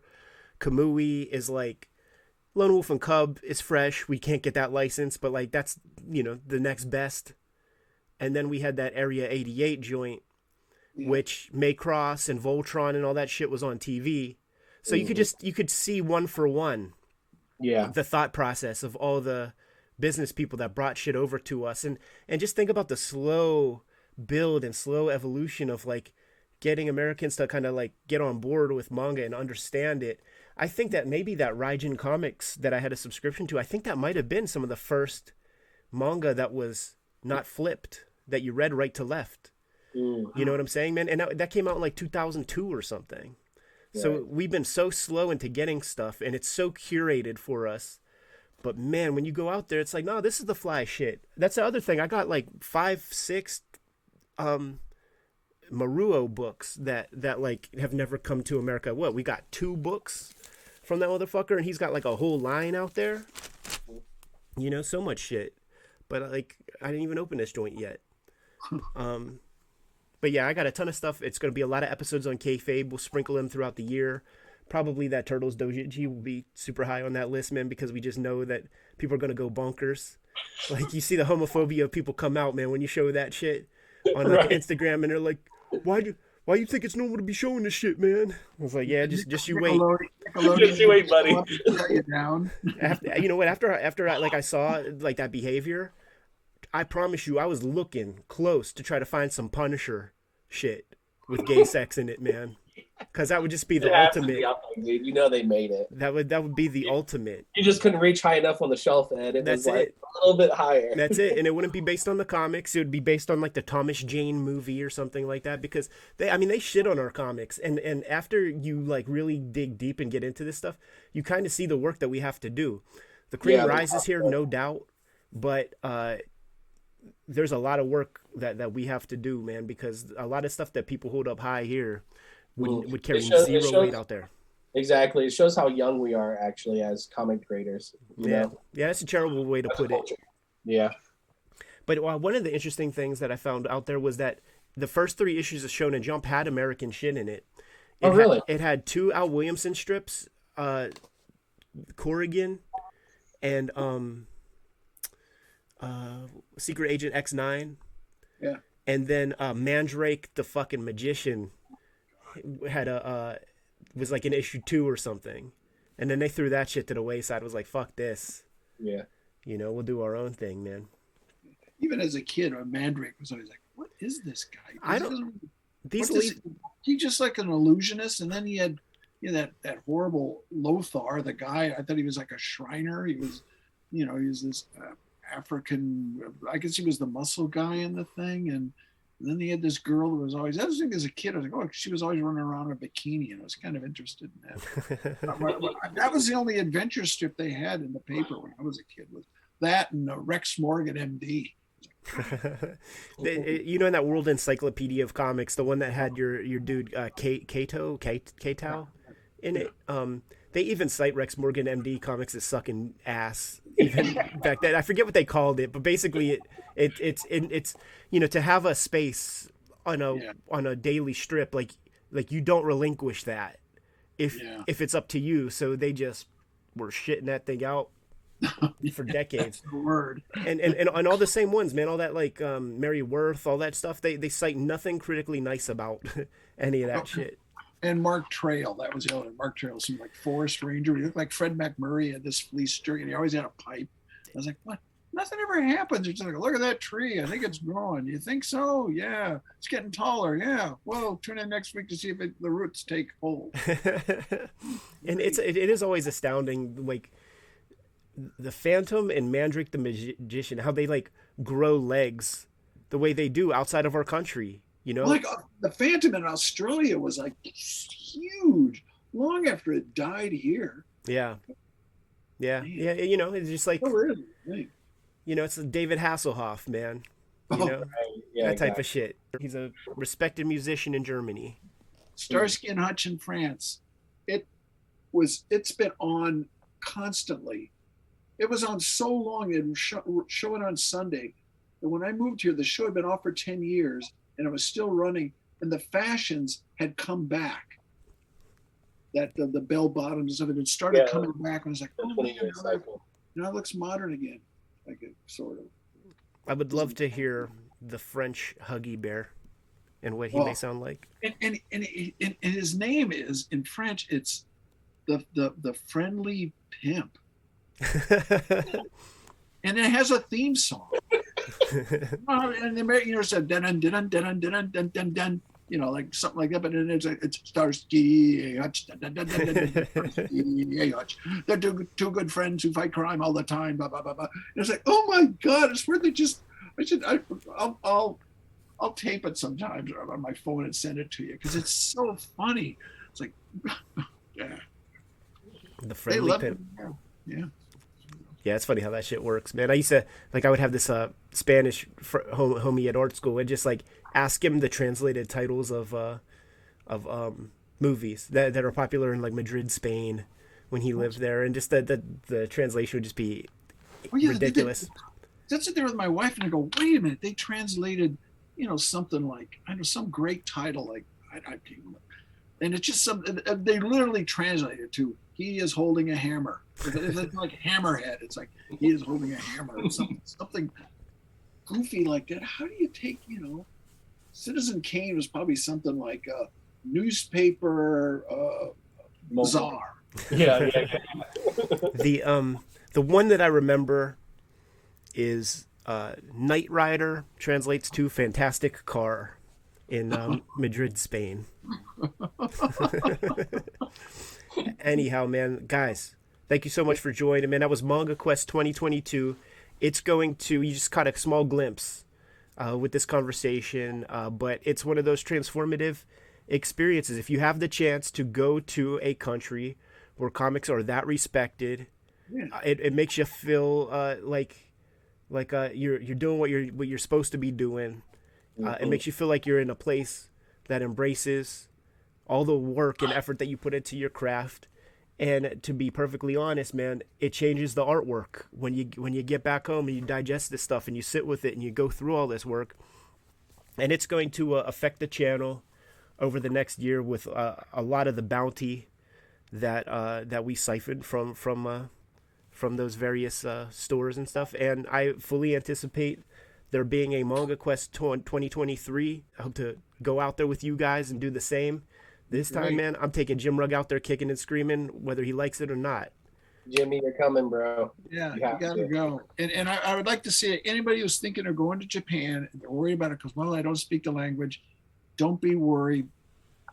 People speak English over there, and it's pretty self-explanatory over there. It's it, don't be afraid to go to some place. Yeah, and I can actually um, agree with that wholeheartedly because, like, as you know, I'm black, obviously, and people were like, "Oh, Brian, they treat black people different." It's like, well, that's a lie. It's not true. It may have been in the past, perhaps, but had no issues. Everyone was helpful, more helpful there than they are here. So it was amazing, very positive. Yeah, man. It's a, it's a good cultural experience for anybody, I think, at any, at any rate, to go whether it's Japan or France, anywhere. Go to another country and see that you know another point of view on life, and it's it's, it's it opens up a lot of a lot of doors for you. Geof, I feel like you're in the catbird seat of it all, man, because like what are the three big cultures that embrace comics, man? It's Japan, France, and, and America. Exactly. Yeah, You got the little But I- tentacles everywhere. yeah, yeah.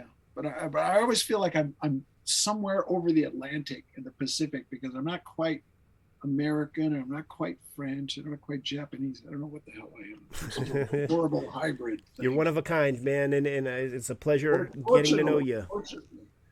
Thank you. It was really great meeting you, Brian. And Yeah, I'm really glad I, I, I went to that exhibit with you guys, and I wasn't going to go. And I thought, oh, what the hell? And I was really glad I went because that was that was a Yeah, lot of fun. Yeah, totally. Yeah, it was a great experience, and um, thank you for this book once again. It's funny because it actually has like value to me, not in the context of a book, but that you gifted it. So oh. it's very appreciative. I have a question for you. Off, off Did Ed give you that thousand yen? Because I because I realized No, he kept it. He kept it. No, no, he gave it to me. I'm joking.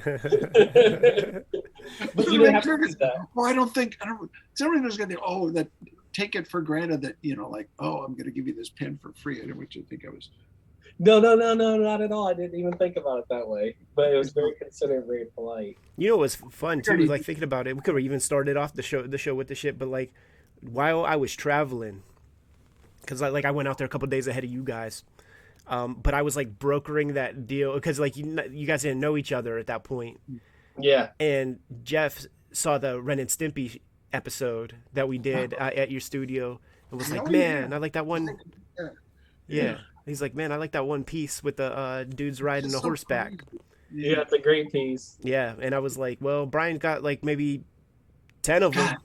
Yeah. Because Well, I thought when he said you got that big pile, I thought, God, you must have paid like I don't know thousands of dollars for those things. Yeah, well, the I can tell you the price off air, but basically it was really cheap per piece. But yeah, it was pretty wild. And the guy sat on it for like years. He didn't even care about it.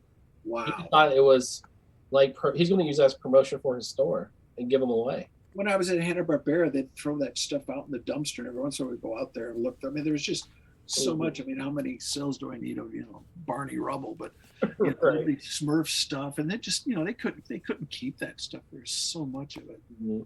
Well, you even saw the residue because I brought you that one piece, that Batman piece, and I was like, that was just in the stack with the rest of it. And I was just like, okay, this is random. So I can imagine how much of that um, got tossed away.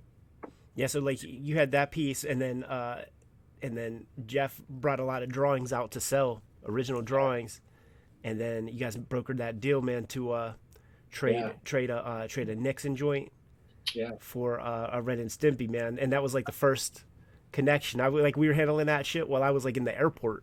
Yeah, it's funny. I, I carry it everywhere with me and study, Geof. I just like keep. I just keep it by my side. I'm just like, all right, I gotta, I gotta learn, absorb all the energy. Geof, yeah, it was so fun seeing Geof draw, man. Like, oh, like just on the tabletop and stuff, and going through all Oh. those pieces. You know, you know. Here's the, here's the biggest regret of the whole weekend, man. And I'll, I'll flash up a little image of that shit, dude. Everybody needs to see it. especially if they sat through this video lo- that that long, man. But Geof Darrow drew this Spider-Man piece. Oh, that thing's garbage. Oh, that is not garbage. Do you see the folds in the gear? Yeah, well, it's well, simple. Well, the only thing, the only thing that was interesting about that was that I was told when I was there because I also did a, a drawing of Toto because I like to draw it, and that stuff is like you can't do that over there. Uh, they told me that yeah, that they'll come in because it's trademark stuff, and at the at the comic conventions like that, they said that they'll they'll come and they'll take them away. So That's wild. uh, yeah, wow. you But know, that, that piece that piece hit went fire, man. Like I like I took a, a flick of it and put it on my um Instagram, and everybody was flipping, seeing that uh, that Spider Man joint, and uh, that's the one that like, man, I should I, ha- I should have bought that thing off you. I'll send you the drawing. I got the drawing. You you still have you didn't sell it, Well, I've got the pencil drawing because you know I draw on a light box. So right? Did you did you look at reference for that, man? Because like people were like, oh, dude, like that looks like a kick kick flipping skateboarder. Mm, I, I think I had a picture of uh, can't remember. Yeah, I had like a picture of like a super. I think I looked at like a uh, a Power Ranger thing, and I just like changed it because I like the. I wanted to get the like. Okay. I wanted him to look like he was wearing a costume, Yeah, like the You he's. nailed it. You nailed it just, I don't know, because I mean, whenever I drew, whenever they talk about drawing Batman, I always wanted to draw Batman like he was in one of those serials or like Adam West, because I think it's not the you know not, the body armor one, but the because I don't know. Cloth. the cloth costume. He looks he looks kick ass, you know, in the Christopher Nolan films. But you know, but if I was like, God, if he could draw like Adam West and take him seriously and have him fucking killing people, that would be fantastic. But they never let me do it. They'd be fools not to let you do it, Uncle Geof, man. Guys, thank you so much for joining me here on. Kayfabe. Uh, we are back in the States uh, for the past month. We've been putting up episodes from the archives. But uh, just before we get out of here, Brian, I think your Outer Heaven book's got a reprint. Yeah, Uh, it came through. What I else have- is what else you got out there, man? Let got people know. we got Eightfold Path that's currently out through Abrams, and then Outer Heaven number one is out. And I got inspired, and I'm working on my manga. We use that word loosely, but I'll start uploading that in about two weeks. I have about eight pages done, and I'll be kicking it and promoting it through the Patreon. So I'll keep everyone up to date on that. Super Yeah. cool. And and Geof, uh, the collection for Shaolin Cowboy must be forthcoming. It's coming out in April. Yeah. Awesome. Big Awesome. old, oversized book. anything anything else uh, to promote before then? Uh, and by the way, when when that trade comes out, we gotta we gotta reconvene, man, and and, and sell some copies. That'd be nice. Yeah. Yeah. No, I'm just I'm. I, I've told you I've been working on a, a comic book. I'm 30 some pages into it, and I don't know if I'll ever finish it, or if it's worth continuing with. So I don't know what I'm going to do. I feel like I've known you long enough. I feel like I've known you long enough, Geof, that I feel like that might be your process. I don't. I don't know. It's it's a very odd thing because I, I I don't know. I think I'm am I repeating myself? I mean, comics are repeating anyway. Just, I mean, people want the same thing. I don't. I. You know what, man? That's another piece that's in this uh, Otomo interview that's so great in that Art of Wall thing, where he's cutting down series mangaka that have like you know twenty volumes, thirty volumes. He's like, that is no story, that is formula. Fuck Yeah. that shit. Yeah, I can't. I can't disagree with him. But I mean, it, but people like it. It's familiar. You know. Yeah. You like. I mean, I love. I mean, I love Dragon Ball, and I mean, after some point, it's just like one tournament after another. It's basically the same story. He always manages to make it more interesting, but Yeah. He also talks about um, when he was starting out, when he was just you know kohai to uh, some bigger mangaka. He was assisting on a, a mahjong manga, which is very very popular out there. There's there's whole like weekly magazines of just mahjong manga. So there might be you know 10, 15 guys tackling the subject every week. You could buy that manga. wow. Yeah, and uh, he was he was uh, assisting on one, and he was awake for four whole days Oh, and his only duty was drawing and using you know tech pens and rulers and shit fucking mahjong tile- tiles was gonna say that. Oh my god, that sounds horrible. yeah Well, drawing all those squares probably uh, helped him when he did, did, did curing all those bills or those windows because Holy shit, man! Yeah. That's why we go back to that whole thing when he says he did it all by himself. There's no fucking way he could Yeah, do that. no way. No way. Anyway, And- and, and that- no and it's And that's Geof Darrow talking. Like like we, we know what Geof Darrow's artwork yeah, but looks I, like. yeah, man, but so- I, I had a, a, a- you know, I had as much time as I wanted to do it. I mean, he's like, you know, that weekly thing, and when you hear those things, like they have to have a conference with their their editor to decide whether this the, the installment, the story and the installment is correct. They spend two days deciding on that. I'd be like, dude, oh, watching my clock, man. Mhm. Yeah, totally, totally, man. Uh, but anyhow, that that Art of Wall uh, interview, like that, that's a must-have read because the, just the insights of Otomo's mindset is just it, it's astounding stuff.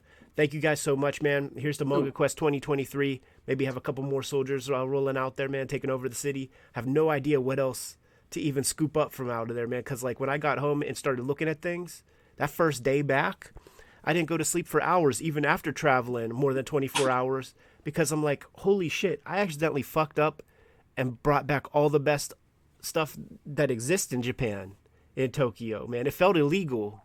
It felt like I stripped na- like natural resources from from some place or something. There's there's lots more. Yeah, it's true. It's true, and and we're going to get it, man.